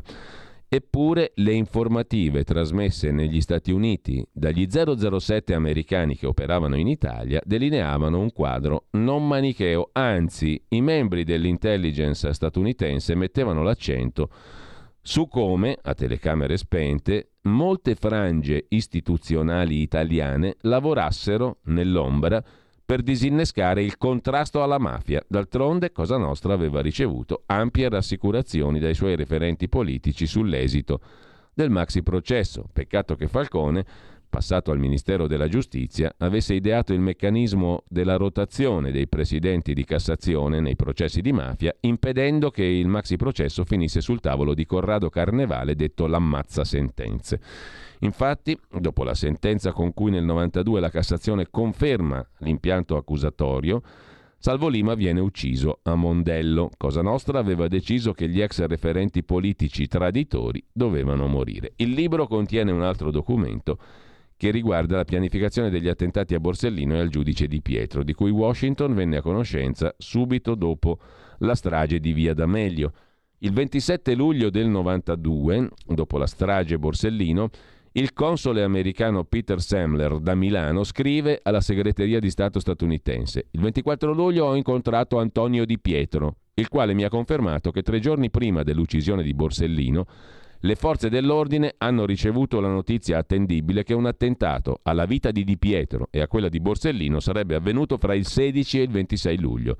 Di Pietro, secondo il documento, avrebbe detto di avere inavvertitamente toccato gli interessi della mafia con le sue indagini sulla corruzione al nord, in Tangentopoli, riferendosi all'arresto di un politico di piccolo calibro al quale adesso egli attribuisce un ruolo importante nel riciclaggio dei profitti mafiosi al nord. Di Pietro parlerà pubblicamente di aver conosciuto nell'estate 92 la notizia di un attentato mafioso ai suoi danni nel 2009 partecipando in tv al programma Anno Zero. Così scrive oggi il Fatto Quotidiano. Scegli la Lega, dai forza alle tue battaglie. Nella dichiarazione dei redditi scrivi il codice D43. È semplice e non ti costa nulla. Il tuo sostegno vale 2 per 1000. Messaggio autogestito Lega per Salvini Premier. Stai ascoltando Radio Libertà. la tua voce libera, senza filtri né censura. La tua radio. Abbiamo tante cose da segnalare ancora, si va di corsa, vi segnalo sulla verità di oggi la pubblicazione, siamo a pagina 18, di alcuni stralci della confessione Fiume concessa 30 anni fa dal giudice Giovanni Falcone a Panorama e riproposta integralmente sul numero del settimanale in edicola. Questa mattina Falcone, che poco dopo morirà nella strage di Capaci, parla a ruota libera dei contrasti con i colleghi, delle critiche ricevute dai politici e del modo di combattere Cosa Nostra, lanciando bordate al Consiglio Superiore della Magistratura. Ai giudici il Consiglio Superiore della Magistratura, diceva Falcone, fa più paura della mafia. Il pensiero di Falcone a 30 anni dalla morte nella lunga confessione con Panorama nella quale alla vigilia del suo assassinio raccontò le sue verità, gli scontri col procuratore Meli, i rapporti con la politica, la lotta al crimine e un sistema di potere che lo immobilizzava. Il mio sedere ha fatto comodo a tutti. L'antimafia più parlata che agita. A me non piace stare in Sicilia, vivere a Parigi è meglio, diceva tra le altre cose. Gio- Giovanni Falcone mm, e l'anticipazione di Panorama è molto gustosa oggi, è interessante, è tutto da leggere. Su, su Italia Oggi invece Domenico Cacopardo si occupa di Falcone colpito dai magistrati. Furono i magistrati a colpirlo, il CSM preferì Agostino Cordova a lui per la nomina alla direzione nazionale antimafia e Pizzo Russo, comunista, componente del Consiglio Superiore della Magistratura, scrisse che Falcone era inaffidabile. Le amarezze riservate a Falcone dai colleghi e dalla parte politica che lo avrebbe dovuto sostenere ma non lo sostenne per il cieco odio antisocialista che ne animava le giornate, spinsero Giovanni Falcone pochi giorni prima di essere assassinato a dichiarare mi hanno delegittimato, stavolta i boss mi ammazzano. Anche il capo dello Stato Mattarella, sia pur nel suo stile felpato, non ha mancato di ricordare che nemici di Falcone si annidavano negli stessi uffici giudiziari dai quali doveva invece diffondersi il massimo di solidarietà per la sua lotta contro la mafia, indebolita dalla defezione di tanti. A proposito di giudici e di ambienti giudiziari, oltre a Capaci e la pista nera, di cui si occupa il Corriere della Sera, sul Corriere della Sera c'è un resoconto del pubblico ministero del magistrato milanese Paolo Storari che ha testimoniato a Brescia e si è commosso in tribunale parlando del muro di gomma contro di me, ha detto Storari. Il PM milanese testimone al processo contro Davigo per i verbali dell'avvocato Amara che sono usciti dal um, Consiglio Superiore della Magistratura per andare a essere consegnati ad altri. Al Tribunale di Brescia è in corso il processo all'ex consigliere del CSM, il giudice di Mani Pulite, famoso, da, tutti lo ricordano, Pier Camillo Davigo, che è imputato di concorso in rivelazione di segreto d'ufficio. Nell'aprile 2020 il PM di Milano Storari consegnò a Davigo i verbali, in quel momento segreti, resi alla Procura di Milano dall'avvocato esterno all'ENI Piero Amara sull'esistenza di una specie di associazione segreta denominata Loggia Ungheria. Storari è stato assolto in primo grado dalla stessa accusa per la quale ora Davigo è imputato nel processo e ieri ha deposto come testimone nel processo contro Davigo.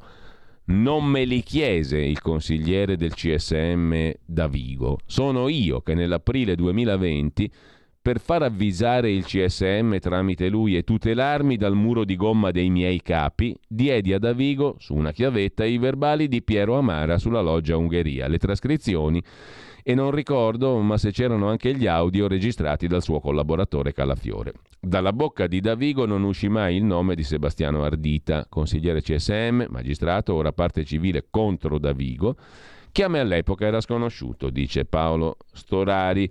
In quattro ore di deposizione a Brescia del PM Storari sono le sole due circostanze rilevanti per il processo a Davigo per rivelazione di segreto, che è uno stralcio del processo in cui Storari è stato assolto mesi fa. Il grosso dell'udienza diventa l'ottavo interrogatorio, primo in pubblico, in cui si assume la responsabilità di addebitare agli ex capi della procura di avergli opposto un muro di gomma. Insomma, in procura a Milano avevo un muro di gomma contro di me, ha detto il pubblico ministero Storari e mi sono rivolto quindi a Davigo non hanno voluto indagare in fretta sui verbali di Amara. Eh, li hanno utilizzati a geometria variabile per non disturbare il processo Eni Nigeria condotto dal vice del procuratore greco De Pasquale.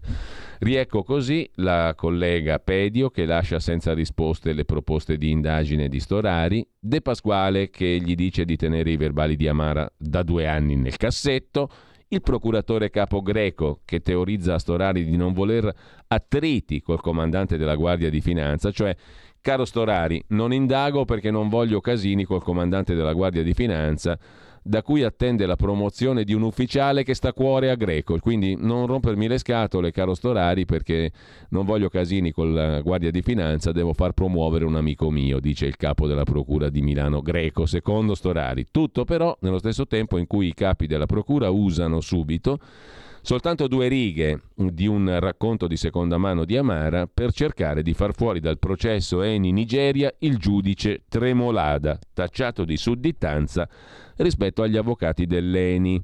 E il presidente Spanò annuisce: mi fossi trovato in quella situazione sarei stato costretto ad astenermi. Quando Storari per tre volte si blocca fin quasi a sembrare sul punto di piangere, trova la comprensione del presidente del tribunale di Brescia. E al processo da Vigo depone Storari sembra di stare sulla Luna, se, se, ne scrive oggi anche il foglio. Tutto quello che è successo e sta succedendo mi sembra lunare. Così il pubblico ministero milanese Storari ha definito il processo, in corso a Brescia, per rivelazione di segreto d'ufficio a carico del consigliere ex del CSM Pier Camillo Davigo. Ieri è stato ascoltato Storari come teste indagato in procedimento connesso. L'aggettivo lunare, usato da Storari, commenta il foglio, sembra adattarsi perfettamente a questa vicenda, a partire dalla condotta tenuta dal PM di Milano Storari stesso che nell'aprile del 2020 consegna ad Avigo i verbali secretati di interrogatori resi dall'avvocato Piero Amara sulla fantomatica loggia Ungheria. Li consegna ad Avigo perché, mm, perché si lamenta dell'inerzia, a suo dire praticata dai vertici della procura guidata da Francesco Greco. Anziché segnalare lo stallo delle indagini alla Procura Generale o seguire la procedura prevista dalle circolari del CSM, cioè l'invio di un plico al comitato di presidenza del CSM, Storari decide di passare le carte coperte da segreto direttamente in mano a Davigo. Non sono amico di Davigo, non andavo con lui a pranzo, sono amico della dottoressa Dolci, capo della direzione distrettuale antimafia, che è la compagna di Davigo, ha dichiarato Storari in aula. A quel punto lo chiamo e chiedo di parlargli.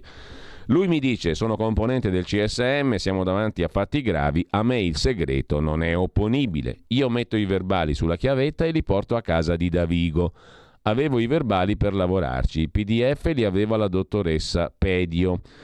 Gli do i verbali, non per sotterfugio, ma perché quelli avevo. Lui dice fammi leggere, ci rivediamo. Due giorni dopo torno a casa sua e lui mi dice i fatti che riferisce questo qui sono gravissimi, ci penso io ad avvertire il consiglio del CSM. Tu devi tutelarti e cominciare a scrivere, non lasciare più nulla a livello verbale. Scrivi, consiglia Davigo a Storari. Che si trattasse di una modalità irrituale, dice Storari, Beh, io non mi ha nemmeno sfiorato il dubbio, cioè che tutta questa roba non fosse irrituale di dare direttamente a Davigo, eccetera. Non ho mai avuto il dubbio, dice Storari. Ora so la procedura, ma non la conoscevo, non conoscevo le circolari. Cosa molto strana, commenta il foglio. Chiunque può trovare queste circolari con una ricerca su Google. Altrettanto lunare il comportamento di Davigo, ora imputato. Dopo aver convinto Storari a consegnargli le carte, l'ex PM, simbolo di mani pulite, ne rivela il contenuto in maniera informale non solo al vicepresidente del CSM, al procuratore generale di Cassazione, ma anche a svariati consiglieri del CSM e al senatore Nicola Morra per avvertirli delle accuse, probabilmente calunniose, sulla partecipazione del magistrato consigliere Sebastiano Ardita alla loggia Ungheria. Infine, commenta il foglio, lunare anche la condotta tenuta dall'allora procuratore greco, dall'aggiunto Laura Pedio e dai PM De Pasquale e Spadaro, che all'epoca stavano portando avanti il processo contro Leni per corruzione in Nigeria. Il processo del secolo che poi finì con la assoluzione di tutti gli imputati, cioè un flop. È fuori di dubbio che la Procura milanese abbia considerato Amara come un soggetto con credibilità variabile. Da un lato le rivelazioni di Amara sulla loggia Ungheria sono state trattate con grande cautela, dall'altro invece non si sono posti problemi a portare a Brescia due righe estrapolate dai verbali in cui Amara diceva di aver saputo da un avvocato che i legali dell'ENI e del suo amministratore delegato avevano avvicinato il presidente del collegio del processo con al centro le vicende della Nigeria, ricevendo assicurazione che sarebbe andata bene. Un atto finalizzato a mettere in dubbio l'imparzialità del collegio giudicante e quindi a difendere le indagini che si sono poi rivelate un flop sul caso Eni Nigeria. Mi sono dissociato da questa iniziativa, ha detto Storari, l'ho saputo a cose fatte. Insomma, l'ambientino è questo qui.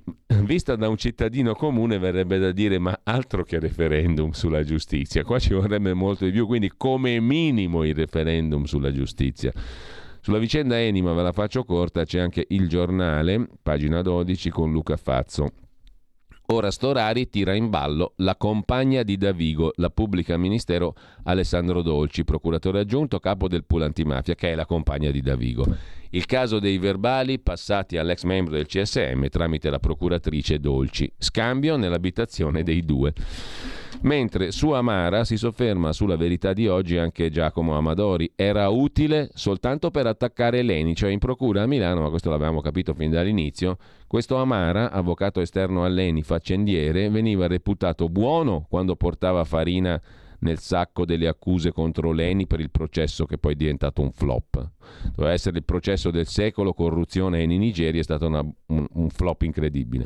Quando invece parlava della loggia Ungheria, diceva chi se ne fotte di questo Amara, cioè le cose di Amara le teniamo buone quando ci servono a noi per il processo Eni. Quando parla d'altro lasciamolo perdere. Greco e Lapedio volevano portare nel processo all'azienda due righe dell'avvocato siciliano per tirare in ballo l'ex ministro Severino e il presidente del collegio. Sulla massoneria la procura era invece un muro di gomma.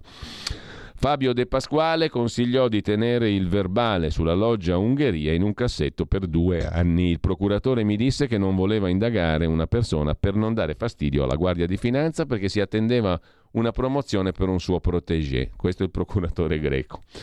Referendum giustizia, ma 10.000 volte. Comunque, caso Macchi, altro caso di ingiustizia.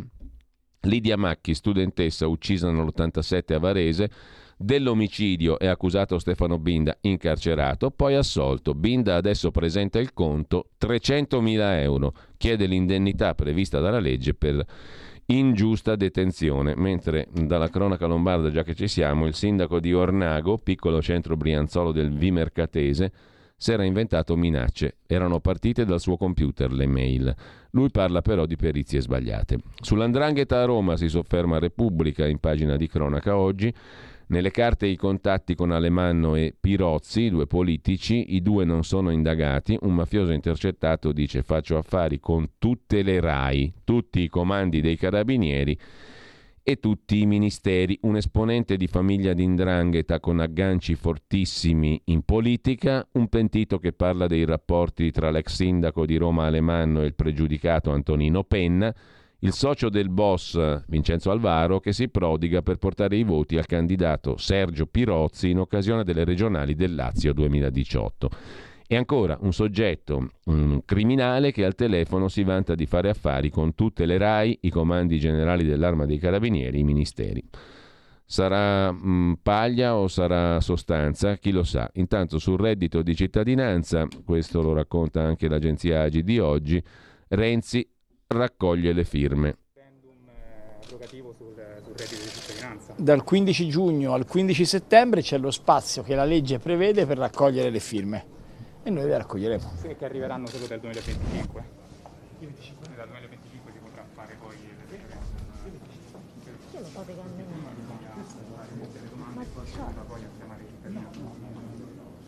Arriva l'anno dopo, però essendoci le elezioni politiche va al 24 ma non, 25.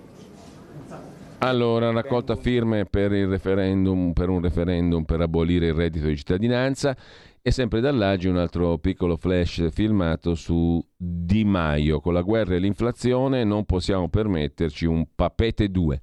Vicina. Ma guardi, siamo in piena guerra, con un livello di inflazione che continua a salire in tutta Europa, con il prezzo dei beni di prima necessità, del pane che sale in tutto il mondo a causa del blocco militare in Ucraina da parte della Russia. Di fronte ad una crisi del genere il lavoro che dobbiamo fare è portare questo governo fino alla fine per dare stabilità al Paese e evitare scossoni economici finanziari che poi pagherebbero le famiglie. Detto questo, se lei mi dice ci sono delle fibrillazioni, sì, rispondo non ci possiamo permettere un papete 2 che abbiamo già vissuto in altre epoche ed erano tempi di pace e se non ce lo potevamo permettere all'epoca, figuriamoci adesso. Grazie. Il moito in guerra non si deve bere, dice insomma Di, di Maio. Apriamo invece, a proposito di reddito di cittadinanza, eh, è rinnovabile per tutta la vita, scrive oggi il Tempo di Roma. Doveva servire a trovare lavoro, ma il 70% dei percettori del reddito di tre anni fa lo riceve ancora. Dura 18 mesi, ma si può estendere in eterno. Basta un'interruzione di 30 giorni. Scatta a giugno la seconda proroga per i primi beneficiari di aprile 2019. Le novità introdotte da Draghi, l'assegno cala al rifiuto della prima offerta. Si perde se non si accetta la seconda. Sono difficilmente occupabili i percettori del reddito. Il Ministero fa notare che il 6% non ha titolo, il 14% ha licenza elementare e il 51% media. Ha parlato anche il ministro Enrico Giovannini con un'intervista di oggi alla stampa di Torino sulla questione della concorrenza. I problemi ci sono, l'Europa ci sta spronando e non bacchettando, indolcisce al massimo la pillola, la indora al massimo il ministro Giovannini, tanto poi paghiamo noi. Le raccomandazioni di Bruxelles sono in linea con i rischi evidenziati nel DEF, stiamo procedendo sul PNRR, finora i ritmi sono stati sostenuti, non c'è allarme, tranquilli che vi spenniamo noi. I, sui balneari, la nuova riforma, gare entro fine del 23, fondi stabiliti da una perizia per chi perde la concessione, quindi compensazioni per chi perde la concessione. Sulla stampa, pagina 12, c'è la sintesi della questione dei balneari e delle licenze. Le nuove gare entro fine 23, ha deciso il Consiglio di Stato. Solo se i comuni e le amministrazioni incontreranno difficoltà organizzative o ricorsi si sforerà, ma senza andare oltre il 2024. Chi perde la concessione, ma le imprese familiari avranno un punteggio di favore nelle gare, avrà diritto a un indennizzo. Verranno conteggiati gli investimenti non ancora ammortizzati e l'avviamento delle attività commerciali e turistiche. Oltre ai libri contabili è prevista una perizia giurata di un professionista abilitato, forse commercialista, che dovrà attestare il valore dell'indennizzo e corrispondere il nuovo entrante. Messi a fuoco questi, che non sono dettagli, l'intervento sulle concessioni dei beni demaniali è praticamente definito. A partire appunto dai balneari, dopo tante turbulenze, si prospetta un cammino in discesa per la legge annuale sulla concorrenza. Tutti d'accordo? Vedremo. Intanto, capitolo ex all'Italia, ITA, da MSC di Aponte eh, e Lufthansa, un miliardo, la scelta del tesoro in due settimane. L'offerta di Certares inferiore di 200 milioni, il confronto tra i diversi piani industriali, il fondo statunitense Certares. Il Ministero dell'Economia inizia a lavorare sulla privatizzazione dell'ex Alitalia, Ita Airways, dopo aver aperto ieri le buste con le offerte di MSC e Lufthansa e del fondo statunitense Certares. Su ITA l'assalto francese, scrive la stampa, Air France lancia un maxi aumento di capitale, un tesoro da 2 miliardi, per scalare la compagnia nata dalle ceneri dell'Alitalia. Quindi c'è anche la Francia, ma MSC e Lufthansa sembrano in vantaggio la MSC dell'armatore Gianluigi Aponte. Su Italia Oggi vi segnalo invece una bella pagina dedicata all'ospedale Sacro Cuore Don Calabria di Negrar, Verona, un'eccellenza a livello internazionale della sanità, da ricovero a grande ospedale, ha l'unico acceleratore lineare per i tumori di tutto il sud Europa. Nel 2018 ha avuto dal Ministero della Salute il riconoscimento Istituto di ricovero e cura a carattere scientifico per malattie infettive tropicali. È un ospedale di straordinario efficacia e successo. Guarite i malati è il titolo del libro edito per il centenario dell'ospedale curato da Stefano Lorenzetto. Sull'Agi invece viene raccontata la storia di un'azienda calabrese di elettronica salvata dai dipendenti che vogliono sfidare la Cina, la Next Elettronica di Piano Lago, Cosenza. Specializzata nella produzione di schede e apparati elettronici, è il primo caso di working buyout, cioè di società rilevata dai dipendenti. Il sogno è quello di richiamare in Italia quote di mercato finite nell'est asiatico. Su prima comunicazione, prima online, c'è invece l'articolo d'apertura dedicato a una giornalista che conoscemmo tanti anni fa, quando ancora eravamo a Radio Padania Libera, era una giovanissima promessa, la ascoltammo diverse volte, adesso è diventata la numero uno di tutto il gruppo Monriff, il fenomeno di Agnese Pini. Prima donna alla guida del quotidiano La Nazione, avrà la responsabilità anche del quotidiano nazionale, Resto del Carlino e Il Giorno. Ha vinto chi puntava su di lei, direttrice della Nazione, per succedere a Michele Brambilla nel ruolo di direttore responsabile di tutti i quotidiani editi da Editoriale Nazionale, QN Quotidiano Nazionale, Resto del Carlino e Giorno. 37 anni, prima donna a dirigere la Nazione Ora Agnese Pini è, prima, è per la prima volta l'unico direttore a capo di tutte le testate del gruppo Monrif. Per la pagina di politica estera andiamo rapidissimi, non so quanto ci rimane. Ci rimangono 5 minuti, quindi vi segnalo ancora dall'agenzia Agi di stamani un focus sull'Argentina e sulla sua moneta. Per quanto vale poco, il peso argentino ormai viene venduto al chilo. Sono periodiche le ondate di inflazione in Argentina. A 30 anni dal primo conio, la moneta un tempo famosa per l'effigie di Evita Peron verrà presto dimessa. Entro la fine di quest'anno il tasso di cambio ufficiale arriverà a 160 pesos argentini per un dollaro e ormai il peso argentino si vende al chilo da quanto vale poco. Ha suscitato molti malumori l'annuncio delle nuove banconote che la Banca Centrale Argentina sta emettendo. Non ci sono più gli animali della regione, ma i volti di eroi nazionali con una preferenza per le donne. Il peso argentino non ha praticamente più valore e la gente continua ad usarlo più per abitudine che per praticità. Dal sito invece di asianews.it, un servizio assai interessante su Hong Kong. Dopo l'arresto arriva l'incriminazione per il cardinale Zen. Il processo nei suoi confronti inizierà il 19 settembre anche per cinque attivisti democratici. Per il momento cade l'accusa di aver minacciato la sicurezza nazionale, questo povero anziano cardinale. L'imputazione è di non aver registrato un fondo di beneficenza di cui era amministratore. L'udienza preliminare oggi nella giornata di preghiera per la Chiesa in Cina. Intanto la diocesi annulla le tradizionali messe per il massacro di Tiananmen. E a proposito di Cina, sul Corriere della Sera, pagina 21, ecco qui le immagini mai viste sulla repressione degli uiguri, cioè dei musulmani cinesi. La BBC pubblica i file segreti rubati dagli hacker. Missione di Michelle Bachelet, commissaria dei diritti umani dell'ONU, però con tanti di quei limiti che praticamente le fanno vedere i cinesi quello che vogliono loro, come era prevedibile. In Yemen invece, qui torniamo ad asianews.it, guerra e aumento massiccio dei disabili. Sono oltre 4 milioni e 800 mila i mutilati di guerra. Sono i numeri contenuti nel rapporto diffuso dagli attivisti di Handicap International.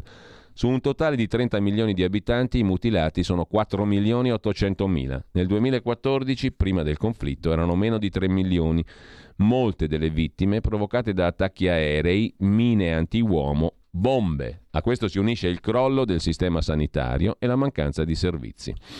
Però la guerra in Yemen è un capitolo che non affronta nessuno. Su, ancora su Asia News, un bel pezzo di Giorgio Licini sull'Australia del nuovo premier di origini italiane, albanese, pugliese e l'area del Pacifico. La svolta dell'Australia con la sconfitta del candidato conservatore Scott Morrison e il ritorno al governo dei laburisti è guardata con attenzione in tutto il mondo al neo ministro degli esteri Penny Wong, di etnia cinese, Han, originaria della Malesia, il nodo dei rapporti con la Cina, che è un vicino di casa per gli australiani. Invece in Iran, lo racconta ancora su Asia News Dario Salvi, sotto il manto delle repressioni, il fuoco della protesta, la Repubblica Islamica iraniana è scossa da una nuova ondata di manifestazioni di piazza contro il caro prezzi nel mirino anche il leader supremo Khamenei e il presidente Raisi, attori sportivi intellettuali a fianco della popolazione. Le ragioni della protesta vanno ascoltate e non represse. Sullo sfondo il nodo dell'accordo nucleare, anche l'Iran è un punto caldo del mondo, mentre in Francia c'è una virata wok nel segno del risveglio del politicamente corretto di Macron attraverso il Ministero dell'Educazione. Il nuovo ministro è Pap Ndiaye, di origini senegalesi, accusa la Francia di razzismo strutturale, critica l'uomo bianco eterosessuale e nega l'avanzata dell'Islam di sinistra nelle università. Su Tempi il ritratto di questo mirabile nuovo ministro dell'educazione del governo Macron in Francia, del, del governo messo su da Macron in Francia, è fatto da Mauro Zanon ed è assolutamente da leggere su tempi.it.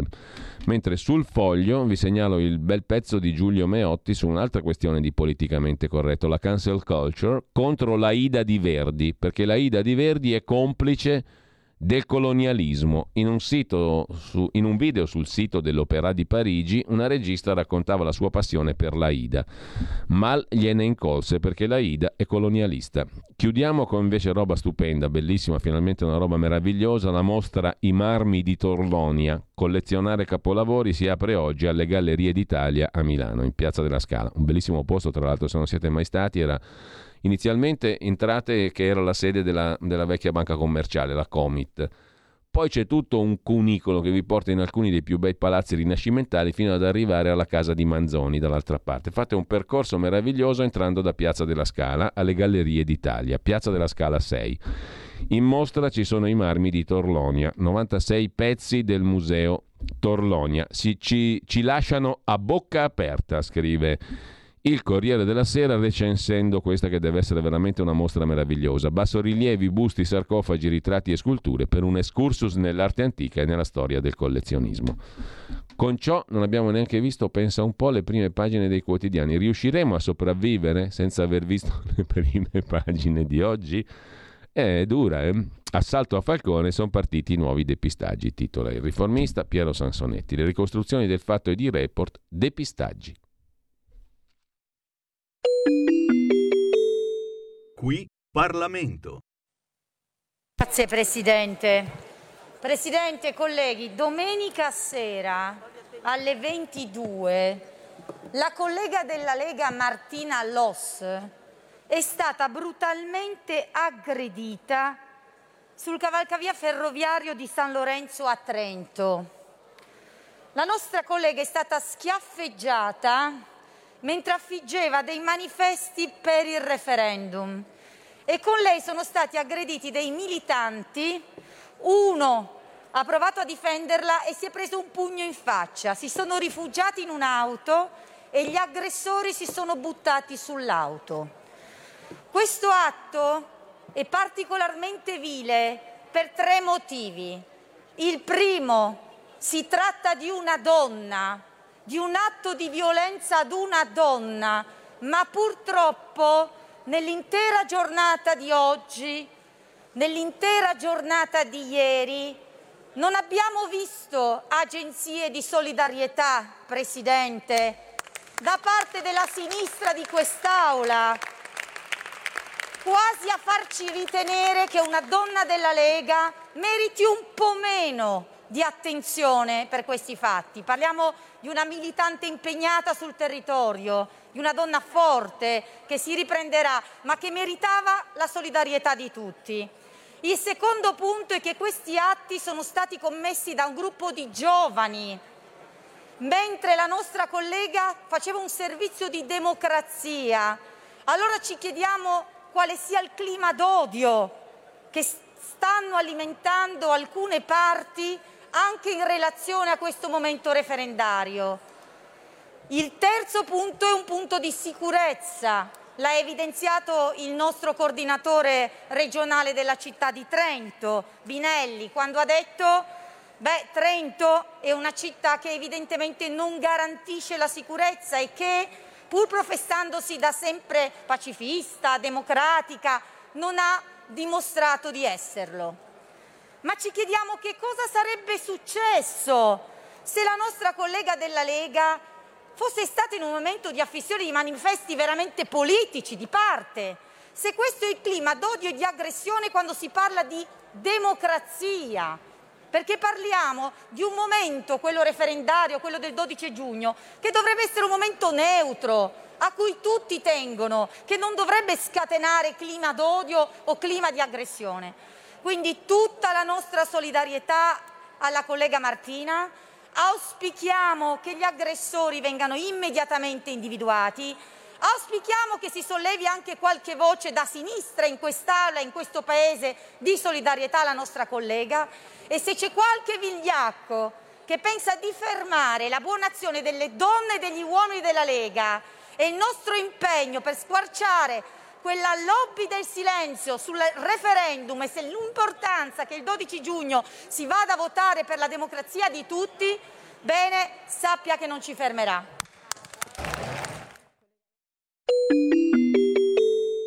Qui Parlamento. Avete ascoltato la rassegna stampa.